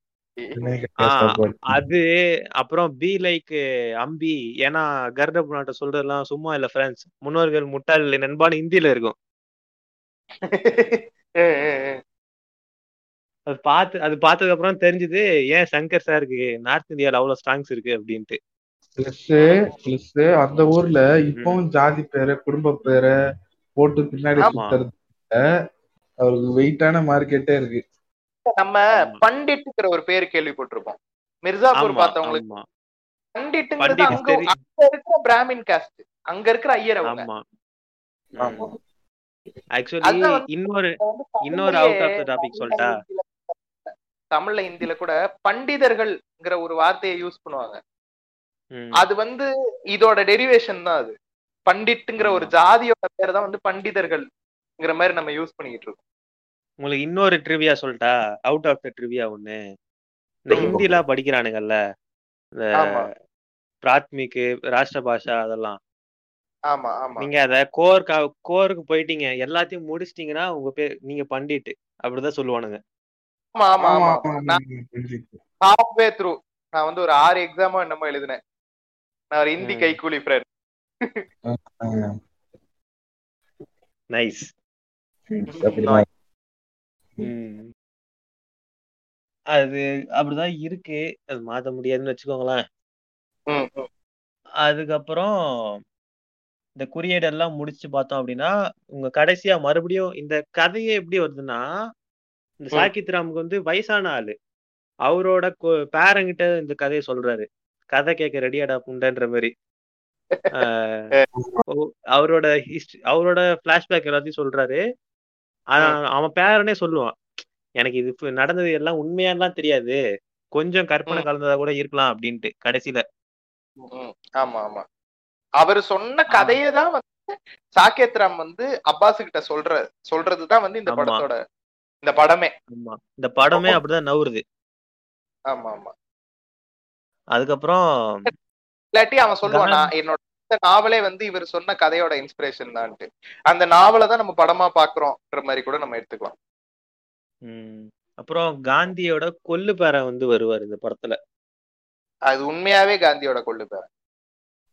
உண்மையான காந்தியோட கொள்ளு பேரனா தான் இந்த படத்துக்கு நடிக்கவே கூப்பிட்டு ஆமா. That is nice Gandhi great grandson இப்போ அவங்களோட கொள்ளு காந்தியோட கொள்ளு பேத்தி என்ன பண்ணது தெரியுமா? அதெல்லாம் வேற கதை பிரான்ஸ் அதெல்லாம் இங்க இங்க நீங்க சொல்லக்கூடாது சவுத் ஆப்பிரிக்கால அரெஸ்ட் ஆயிருச்சுடா. ஆமா. ட்ரக்கோ ஏதோ ஒண்ணு வித்துட்டு அரெஸ்ட் பண்ணிட்டாங்க. ஆமா அது என்ன மணி லாண்டரிங்னு நினைக்கிறேன். என்னமோ ஒரு கேஸ் மணி லாண்ட்ரிங் ஆமா மணி லாண்ட்ரிங் தான். பாவம்டா க- கவலையா இருந்துச்சு. ஜகவர். ஜகவர் நேரு கொல்லு பேரன். மஜா இன் நியூ டெல்லி. காந்தி கொல்லு பேரன்.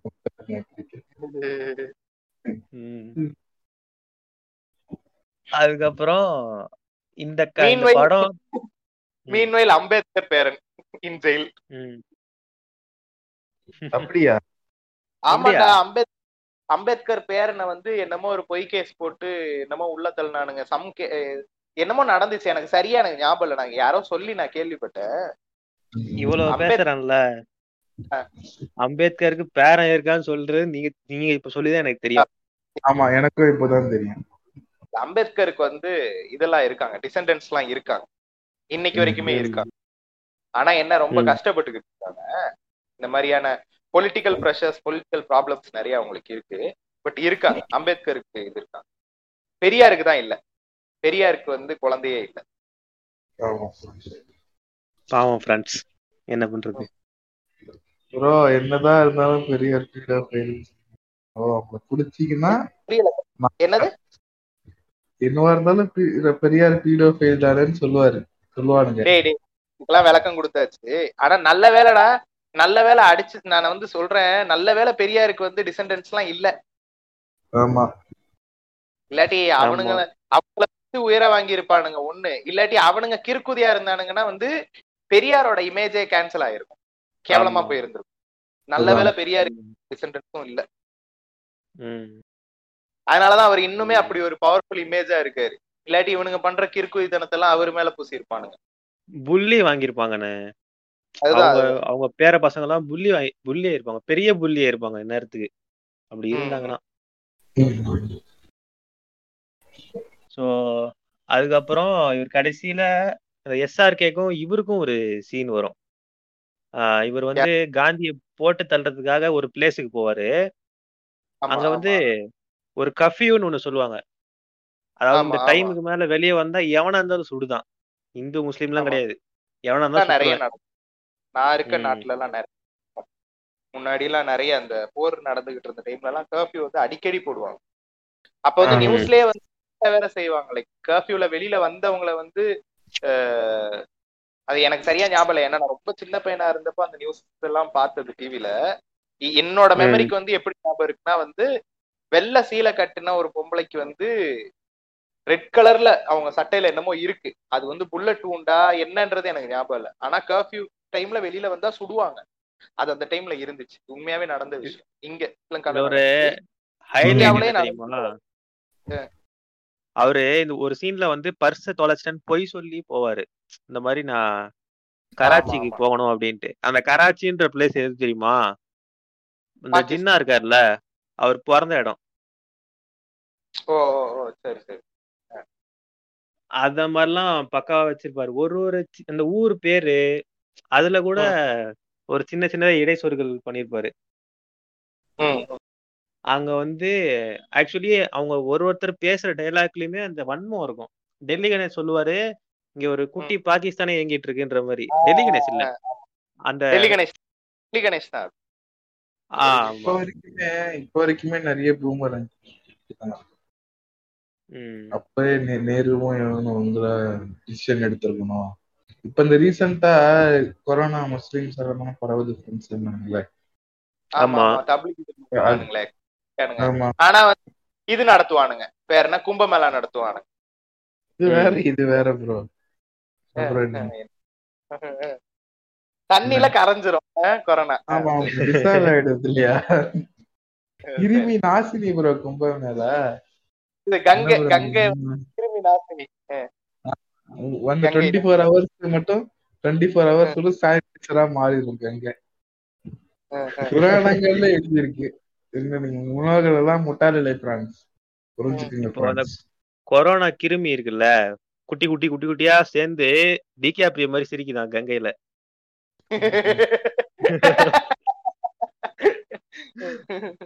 என்ன? அந்த- இது இப்பவும் போயிட்டு தான் இருக்கு. அந்த இப்ப கொரோனா வந்ததுனால நேருவும் காந்தி அப்பவே முடிவெடுத்து சரிடா அவங்கதான் முடிவெடுத்துட்டாங்கடா. ஏன்டா இதையே புடிச்சு தொங்கிக்கிட்டு இருக்கீங்க முடிவு இன்னைக்கு வரைக்கும் நாங்க எதிர்த்து தெரிவிச்சு தெரிவிச்சுக்கிட்டே இருப்போம். ஓம்புங்க தெரிவிச்சுட்டே இருறா புண்டை. அதுக்குள்ள உன் பேரனே பொறுத்து செத்து போயிடுவிடான்னு தான் சொல்லணும் நம்ம அவனுங்கிட்ட போயிட்டு. அதுக்கப்புறம் எங்க விட்டேன் இல்ல அதுதான் இந்த எஸ்ஆர்கே எஸ்ஆர்கே வந்து சாவுற சீன் தான் வந்து கமலோட மனமாற்றத்துக்கே காரணமா இருக்கும். அவன் வந்து. சொல்லுவான் நான் வந்து அந்த மிருகத்தை இதுக்கு முன்னாடி பார்த்ததே இல்ல. ஐ நோ ஒன்லி ராம் அது அதாவது அவன் அந்த டயலாக்லயே சொல்லுவான் ராம் வேற அன்னைக்கு இன்னைக்கு நான் பார்த்த அந்த மிருகம் வேற. இது என் ராம். இல்ல. I only Ram. அங்கதான் வந்து கமல் மாறுவாரு அவர் அந்த அந்த கில்ட் தான் இவ்வளவு விஷயம் நடந்துச்சு. என்னாலதான் என் ஃப்ரெண்டு செத்தாங்கிற அந்த கில்ட் தான் வந்து அவரோட அந்த டேர்னிங் பாயிண்டாவே இருக்கும். அவரை வந்து யோசிக்க வைக்கும். அது மட்டும் இல்லாம இந்த ஹிந்தி பேசுறவங்க ஹிந்தி காரங்களா இருக்காங்கல்ல. தமிழ் தவிர்த்து இந்த படத்துல. அவங்கலாம் வந்து அவங்க தமிழ் பேசினாலே திக்கி திக்கி தான் பேசுவாங்க. ம், ம். அவரு அவரு ஷாருக் கானே பேசும்போது ஐயரே என்ன இந்த பக்கம்? இந்த மாதிரி தான் பேசுவாரு. ஃப்ளூயண்டாலாம் பேச மாட்டாங்க எவனும். வந்து ஸ்டாப் பண்ணி you are technically wrong I am ஐயங்கார்ன்ற போறான்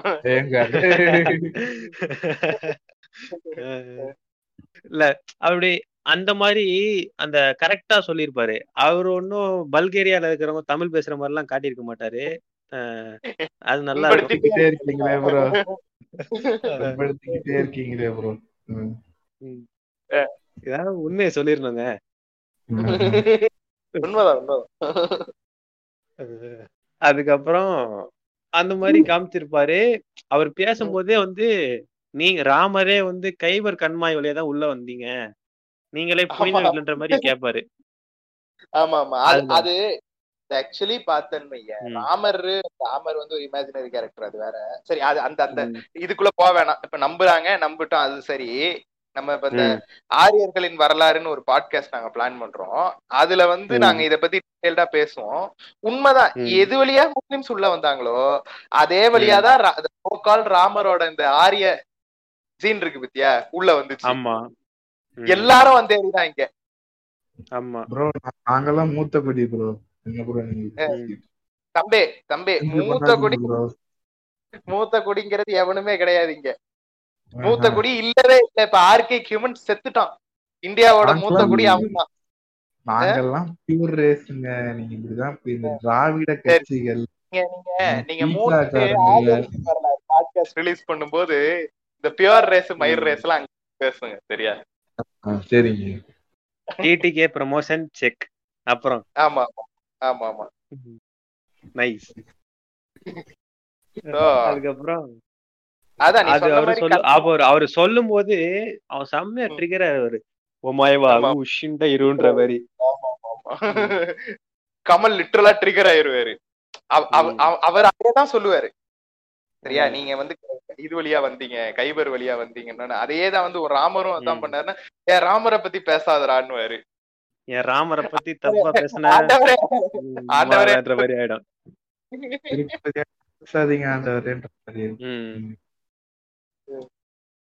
அதுக்கப்புறம் அங்கங்க கன் ஷாட் எல்லாம் நடக்கும். இவர் வந்து அப்பயும் வந்து இவனை பழக பழகுன பாவத்துக்காக இவனை காப்பாத்தணும்னு தான் நினைப்பாரு கமல் ஷாருக் கான. ஆமா ஆமா. அவன் என் தம்பி பரத் இவன். அப்ப கூட அப்ப கூட என் தம்பி சரவணன் எல்லாம் சொல்ல மாட்டாரு. தம்பி பரத்னு தான் சொல்லுவாரு. இல்ல இல்ல அது ஆக்சுவலி ஷாருக் கானோட இது இது நீ பார்த்தனா நிறைய ராமாயண ரெஃபரன்ஸ் இருக்கும்டா அந்த படம் முழுக்கவே. எப்படி. அபியங்கர் வந்து அதே மாதிரி. எஸ்ஆர்கே வந்து இந்த படத்துல இந்த படத்தோட கேரக்டர் வந்து பரதன் கேரக்டர் தான். comparison நிறைய. இடத்துல இருக்கும். சொல்றேன் சும்மா எப்பவுமே இருந்தாலும் வைணத்தை தான் சொல்லுவாருன்ட்டு. அனுமார் friends. அ- அனுமார் கூட அந்த எல்ஜிபிடிக்கு மட்டும் ஏன் நடக்கல? அது அ- டேய் அத விடுங்கடா ப்ளீஸ்டா டேய் என்னை என்னைய வச்சுறாங்க அண்டர்டேக்கர் இல்ல ஆனா என்ன விஷயம்னா இப்ப இந்த கடைசியில அவங்க ரெண்டு பேரும் ஐடியாலஜிக்கலி இப்படி பேசுறாங்கல்ல. ராமரும் அதே வழியா தான் வந்தாருன்னு பேசுறாங்கல்ல. இதே தான் வந்து ஃபர்ஸ்ட் பார்ட்லயே அவங்க. ராமர் ஆனா பாபரன் ஆனாலும் ரூட் ஒண்ணுதானே பேசுவாங்க அவங்க. ஆமா. இந்த பாட்டுலயே தான் இந்த லிரிக்ஸ்லயே வந்து இவங்க ரெண்டு பேரும் வந்தேரிதான் ராமர் ஆனாலும் பாபர் ரூட் ஒண்ணுதான் கேட்டு ஒண்ணுதான் தான் வருமே லிரிக்ஸ் அப்ப அவங்க ரெண்டு பேரும். ஒரே ஐடியாலஜில இருந்தாங்க. நீ லாஸ்ட் சீன்ல. வரும்போது மட்டும் ஐடியாலஜி மாறி இருக்கான். எஸ்ஆர்கே அப்படியே தான் இருக்கான். ஆமா. ஏன்னா நம்ம அபியங்கர் அன்கோ வந்து பிரெயின் வாஷ் பண்ணி வச்சிருப்பாங்க கரெக்டா உருட்டு அப்படி ஆமா. விழுகாது. இருந்தாலும் அந்த இது கொஞ்சம் மனசு கஷ்டமா இருக்கும். எது எது? படத்தை அடுத்த தளத்துக்கு எடுத்துட்டு போயிருக்கும். LGBT. என்னது? அனுமாரா? டேய் அப்பா அனுமாரா விட்டா ப்ளீஸ்ரா கமல் சொல்றாராம். நான் எல்ஜிபிடி சீன் ஒண்ணு எழுதி வச்சிருந்தேன். ஆனா எல்லாம் எடிட்டிங்ல போயிருச்சு. Sorry bro Nawaz. நவாஸோட scene போன மாதிரி போயிருச்சு. ஆமா. ஆனா அத அத மறந்துட்டோம் பாருங்க. என்னது? ஆக்சுவலி நவாசுதீன் இந்த படத்துல நடிச்சாருன்றது ஆமா ஆமா நவாசுதீன் இந்த படத்துல நடிச்சாரு ஆனா எடிட்ல போயிருச்சு. இது அவரோட டெபியூ ஃபில்மா இருந்திருக்க வேண்டிய படம். எடிட்ல. போயிருச்சு. அழுதாராம் பார்க்கிங்ல ஒரே சோக பூண்டியா போச்சு நண்பா அப்படின்னாரு அந்த நாள் ஃபுல்லா இது ஆக்சுவலி ஒரிஜினல் கட் வந்து சிக்ஸ் ஹவர்ஸ் இருந்துச்சுன்ற மாதிரி யாரோ சொல்லி கேள்விப்பட்டேன். நானும் கேள்விப்பட்டேன் பட் அது எந்த அளவுக்கு உண்மைன்னு தெரியல. மேபி அப்படி ஒரு இருந்துச்சுன்னா ஆண்டவரே ப்ளீஸ் ப்ளீஸ் இப்ப வந்து நீங்க டுவெண்ட்டி டூ தௌசண்ட்ல இந்த படம் ரிலீஸ் பண்ணீங்களா? டுவெண்ட்டி ஒன் இயர்ஸ் ஆஃப் ஏராம்னு சொல்லிட்டு அந்த கட்டை நீங்க ரிலீஸ் பண்ணீங்கன்னா நாங்க ரொம்ப சந்தோஷப்படுவோம் ஆண்டவரே. நெட்ஃபிளிக்ஸ் எனக்கு ஒரே ஒரு டவுட்டுங்க மூணு மணி நேரமே லென்த் தாங்க. ஆறு மணி நேரம் யாருங்க உட்கார்ந்து பாப்பா? நான் பாப்பேன்டா. நீ பாக்க நீ பாக்க வேணாம்னா போடாங்க பாப்பேன்டா. அது அது- அதுலயாச்சும் அதுலயாச்சும் இந்த அனுமார் சீன் வருமா? அப்பா. அனுமார் சீன் வரும்னா நான் சப்போர்ட் பண்றேன். பெடிஷன் வேணா போட்டுடலாம். அனுமார் scene- அனுமார் சீன் எடுத்துட்டு வரீங்கன்னா சொல்லுங்க. நான் உங்களுக்கு டொனேட் கூட பண்றேன் அப்படின்றாரு அண்டர்டேக்கர் ஒன்லி ஃபேன்ஸ்லயா பண்ணிக்கிட்டு இருக்காங்க. உங்களுக்கு மதன் ஓபிக்லாம் டொனேட் பண்ணிட்டு இருக்காங்க. பெடிஷன் எல்லாம் போட்டுட்டு இருக்காங்க. ரிலீஸ் அதாவது தப்பு பண்ணாத மதன் ஓபியை ரிலீஸ் செய்யுங்க. டேய் நான் இன்னைக்கு ஒரு சரி. ஆடியோ கேட்டேன்டா நான் இன்னைக்கு ஒரு ஆடியோ. கேட்டேன் அதுல வந்து யாரோ ஒரு சின்ன பையன் தான் அவன் வாய்ஸ்லயே தெரியுது சின்ன பையன் தான் அவன் சொல்றான். ஏங்க நம்ம இப்படி ஆன்லைன்லயே பேசிக்கிட்டு இருந்தா சரி வராதுங்க நம்ம எல்லாம் களத்துல இறங்கணுங்க நம்ம எல்லாரும் எல்லாரும் வந்து மாஸ்க் போட்டுக்கிட்டு போய் அங்க வந்து நிக்கணும் அந்த மாஸ்க்ல வந்து இந்த அஹ், மதனண்ணா வந்து இந்த கைய வச்சுக்கிட்டு இருப்பாருல ஒரு போஸ். மூஞ்சில கை வச்சிருப்பார்ல. அத வந்து மாஸ்கா நம்ம எல்லாரும் பல்கா ஆர்டர் பண்ணி இப்படியே சொல்றான். பல்கா ஆர்டர் பண்ணி நம்ம ஒரு அந்த மாஸ்க போட்டுட்டு போய் நின்னு நம்ம இது வந்து போராடணுங்கிறான் ஒருத்தன். சின்ன குதியான் ஒருத்தன். எஸ்ஐ எஸ்ஐ சொல் எஸ்ஐ சொல்றாராம். எஸ்ஐ இல்ல. சொல்றாராம். நீங்க எல்லாரும் சொல்லுங்க சொல்லுங்க. ஒண்ணு கூடிடுறாங்களா அவங்க. எல்லாரும் வராங்களா? எல்லாருக்கும் கேரமல் சாக்லேட் கொடுத்து வீட்டுக்கு போங்க பிரான்ஸ் அப்படின்னு அனுப்புறாங்க. என்ன எஸ்ஐ என்ன சொல்றாரு? எஸ்ஐ சொல்றாராம் கும்மால பதினெட்டு வயசு கீழே இருக்கீங்கன்ற ஒரே காரணத்தினால உங்க நீங்க தப்பிச்சீங்கடா. எவனாவது பதினெட்டு வயசுக்கு மேல இருக்கட்டும் செத்தடா நீ அப்படின்றாராம் எஸ்ஐ சொல்றாரா? புண்டை ஆஹ் இதாங்க கேரமல் சாக்லேட் இருக்கு ஆல்பன் லிபே சாக்லேட் இருக்கு எது வேணுமோ பார்த்து எடுத்துக்கிட்டு வீட்டுக்கு போகணும் சரியா? ஓகே.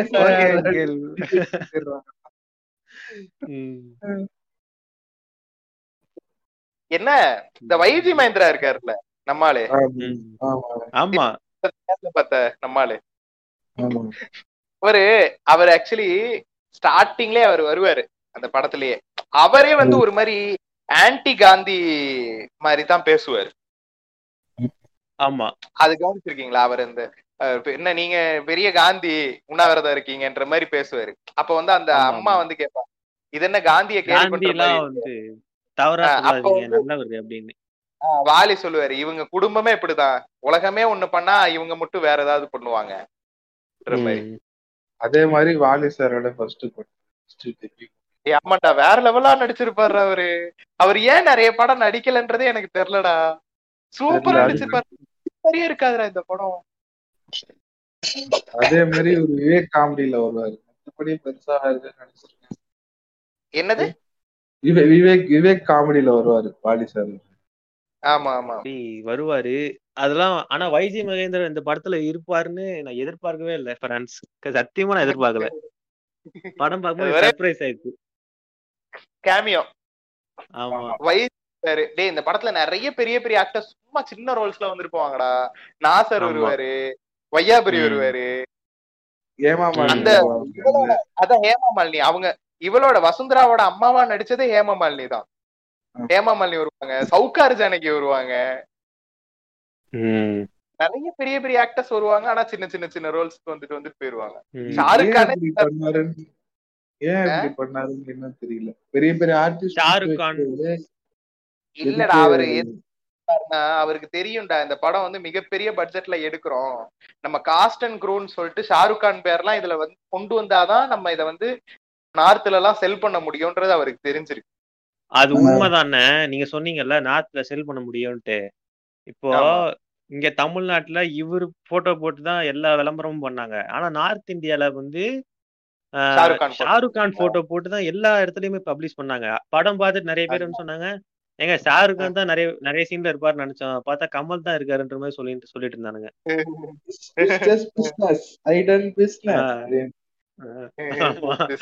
அதான் கரெக்டா யோசிச்சிருக்காரு அப்பயே. ஆனா ஆனா லிட்டரலா யோசிக்கணும்னா கமல் டிஸ்ட்ரிபியூட்டர் தான் பண்ணிருக்காரு இந்த வேலையை. என்னது?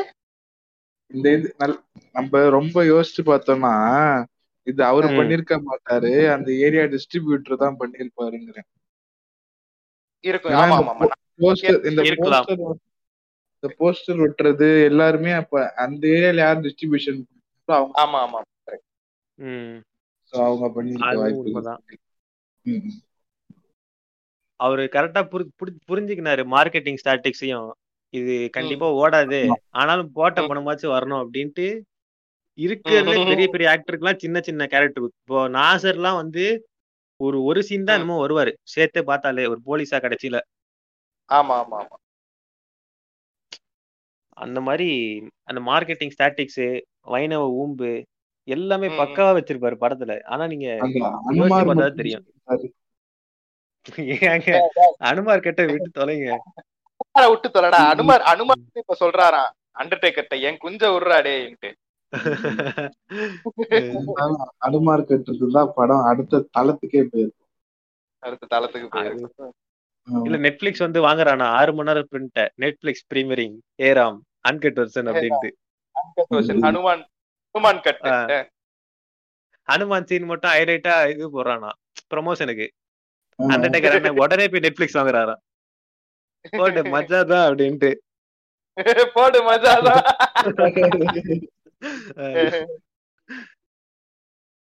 அதுக்கப்புறம் இப்படி எல்லாமே இந்த ஹிஸ்டரியா இருக்கட்டும் வயலன்ஸா இருக்கட்டும் அந்த டயலாக் வழியா டெலிவரி பண்றதா இருக்கட்டும் கலர் வச்சு. ரெஃபரன்ஸ் பண்றது இப்படி எல்லாமே சேர்ந்த படம் தான் ஹேராம். இது ஒரு சாமானியனுக்கு போட்டு காமிச்சீங்கன்னா போடா புண்டன்றுவான் திட்டு வாங்காதீங்க நீங்க உட்காந்து தனியா பாருங்க. அவ்வளவுதான் என்னோட கருத்து. இதனால் இதனால் அரவிந்த் சொல்ல விரும்புவது தான் ஒரு சாமானியன் அல்ல. தான் ஒரு. பெரும்புழுத்தி என்பதை தெரிவிக்க விரும்புகிறார். ஐயா அப்படிலாம் இல்லைங்க ஐயா. சோ ஒரு உள்ள போனோம். ஹனுமார். ரெஃபரன்ஸுக்கு எல்லாரும் உள்ள போங்க. சேர்ந்து வாங்க.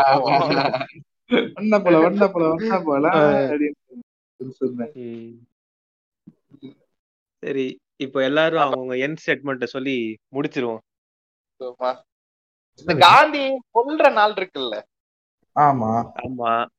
டைம்லைனே சூப்பரா காட்டியிருப்பாங்க. அவரு போகி அன்னைக்குதான் கிளம்பி போவாரு டெல்லிக்கே. ஆ ஆமா ஆமா ஆமா ஆமா ஆமா. இருபதாம் தேதி. அட்டம்ப்ட் நடக்கும். அங்கேயும் வந்து கோட்ஸே இருப்பாரு. கோட்ஸேயும் அந்த அவரோட கூட இருக்கிறவர் வந்து டே மிஸ் ஆயிருச்சுடான்ற மாதிரி பேசிக்கிட்டு இருப்பாங்க. மச்சான் மிஸ் ஆயிடுச்சுடா அப்படின்னு அப்புறம் வந்து முப்பதாம் தேதி தான் வந்து போடுவாங்க அவரை. அந்த அந்த. டைம் லைன்லாம் இருக்கும். ம். அது நிறைய அதாவது ஹிஸ்டாரிக்கல் அக்யூரசி ஒண்ணு டைம் லைனும் வேற லெவலா காட்டியிருப்பாரு. ஆமா.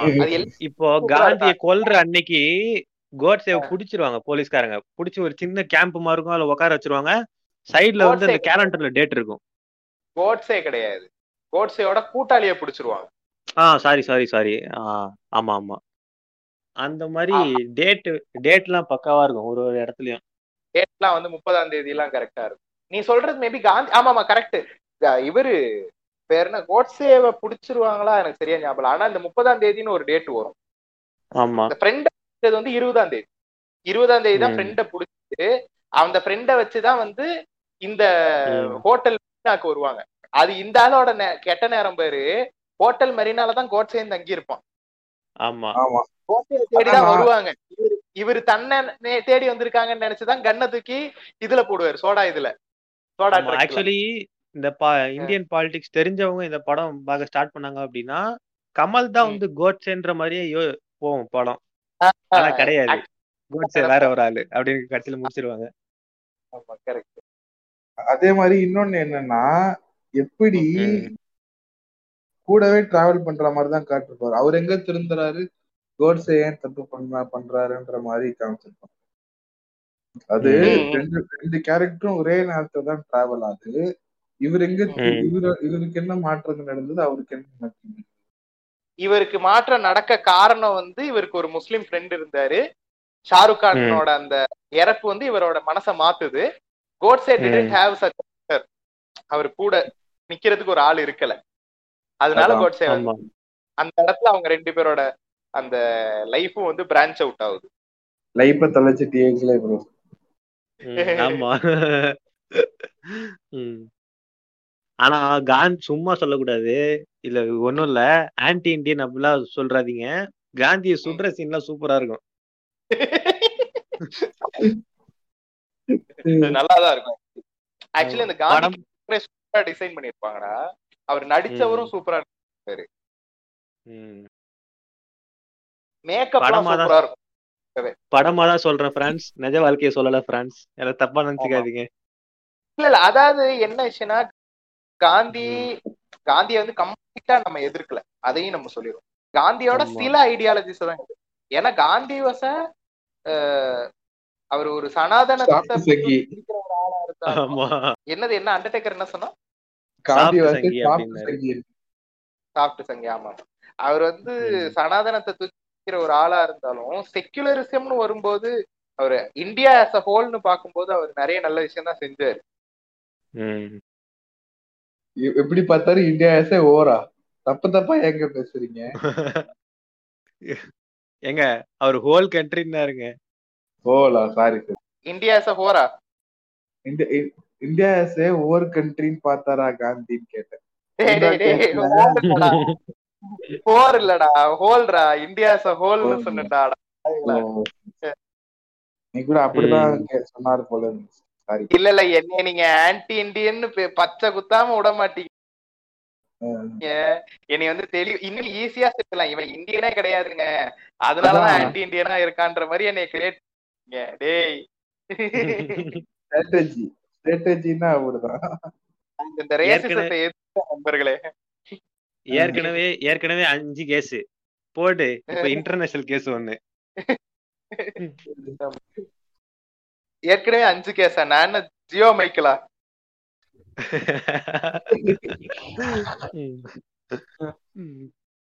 ஓகே இப்ப இந்த பாட்காஸ்ட வந்து காப்பிரைட்ஸ்ல தூக்கிடுவாரு எங்க அண்ணன். ஸ்பாட்டிஃபைல அப்படி பண்ண முடியாது. பூம்பர் ஸ்பாட்டிஃபை போட பூண்டன்றுவான்.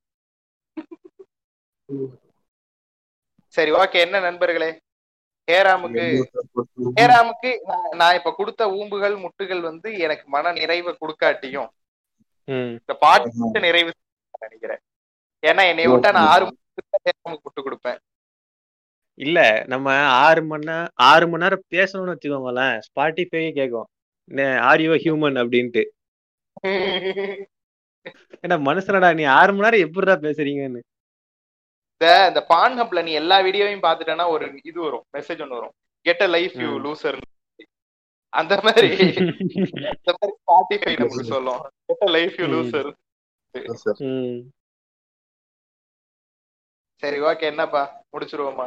முடிச்சிருவோமா? முடிச்சிருவோம். இப்போ கடைசியா உங்க இந்த படத்துக்கு பத்துக்கு நீங்க எவ்வளவு ரேட்டிங் தருவீங்க? பதினொன்னுங்க. ஓவர் ஊம்பா இருக்கு? இல்ல இல்ல என்னையெல்லாம் என்னையெல்லாம் கேட்காதீங்கடா. ஹேராமுக்கு ரேட்டிங் எல்லாம் என்கிட்ட கேட்காதீங்கடா. நான் இருபது கூட கொடுப்பேன்டா. Hey Ram is my most favourite film. Hey Ram வந்து மூன்றரை மணி நேரம் நான் உட்காந்து எத்தனை வாட்டி வேணா பாப்பேன்னு வேற சொல்றேன். அப்ப உங்களுக்கு தெரிய வேணாமா. நான் எப்பேற்பட்ட கமல் கண்ணி எப்பேற்பட்ட ஹேராம் கண்ணின்ட்டு. நைஸ். அப்புறம் அண்டர்டேக்கர் ப்ரோ நீங்க சொல்லுங்க. உங்களோட ரேட்டிங் இந்த படத்துக்கு எவ்வளோன்ட்டு? கேராம்க்கு ரேட்டிங் கொடுக்குற அளவுக்கு தான் பெரிய ஆள் இல்லைங்க. சூப்பர் படம் நீங்க இந்த பொலிட்டிக்கல் அக்யூரசி தான் உங்களுக்கு தெரியணும். அந்த விஷயம் எல்லாம் உங்களுக்கு தெரியுது. நாலேஜ் இருக்குன்னா நீங்க தாராளமா இந்த படத்தை ஆமா. பார்க்கலாம் ரேட்டிங் கொடுக்குற அளவுக்குலாம் பெரிய ஆள் இல்லைங்க. அதான் அனுமான் சீன் வச்சிருக்கலாம்.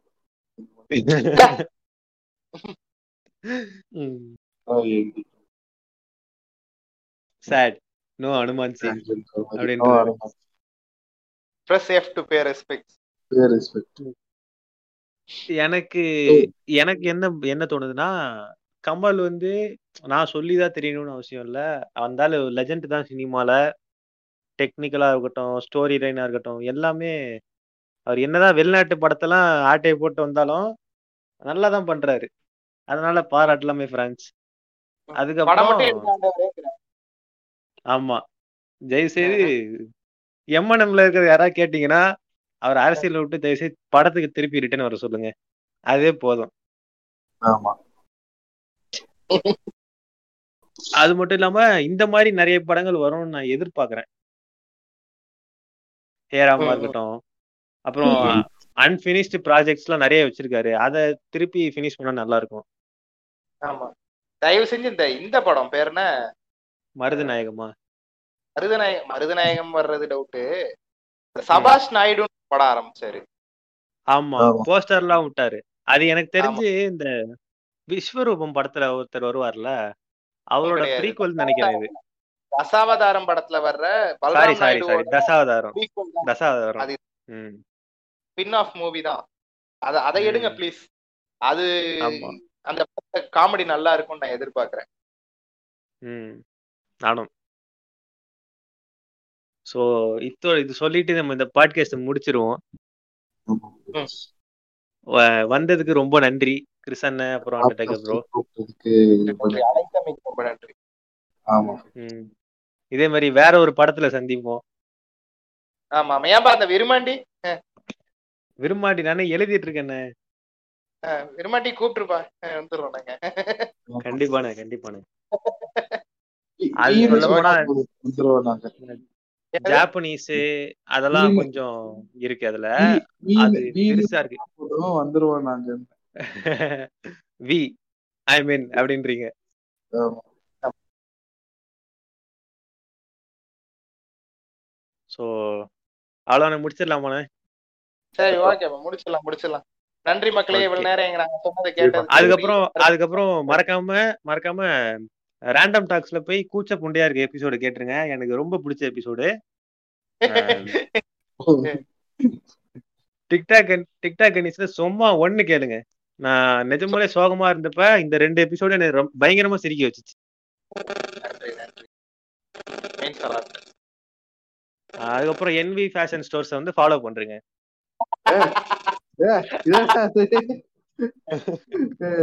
ஏன்னா என் வியாபாரத்துக்கு எடுக்க பாக்க. தம்பி முடியாது. கண்ணே கண்ணுன்னு வச்சிருக்கேன். என் வியாபாரத்துக்கு எடுக்க பாக்க அண்ணே ஒரு இரநூறு யூஎஸ்டி. இருநூறு யூஎஸ்டியா? ம். சரி ஓகே ஓகே ஓகே. நன்றி மக்களே. நன்றி நன்றி. மேல சுட்டு கொன்னு இருக்கா நாம போக முடியாது. ஏன் மைத்திலி? இந்து முஸ்லிம் தகராறு தாத்தா. இன்னுமா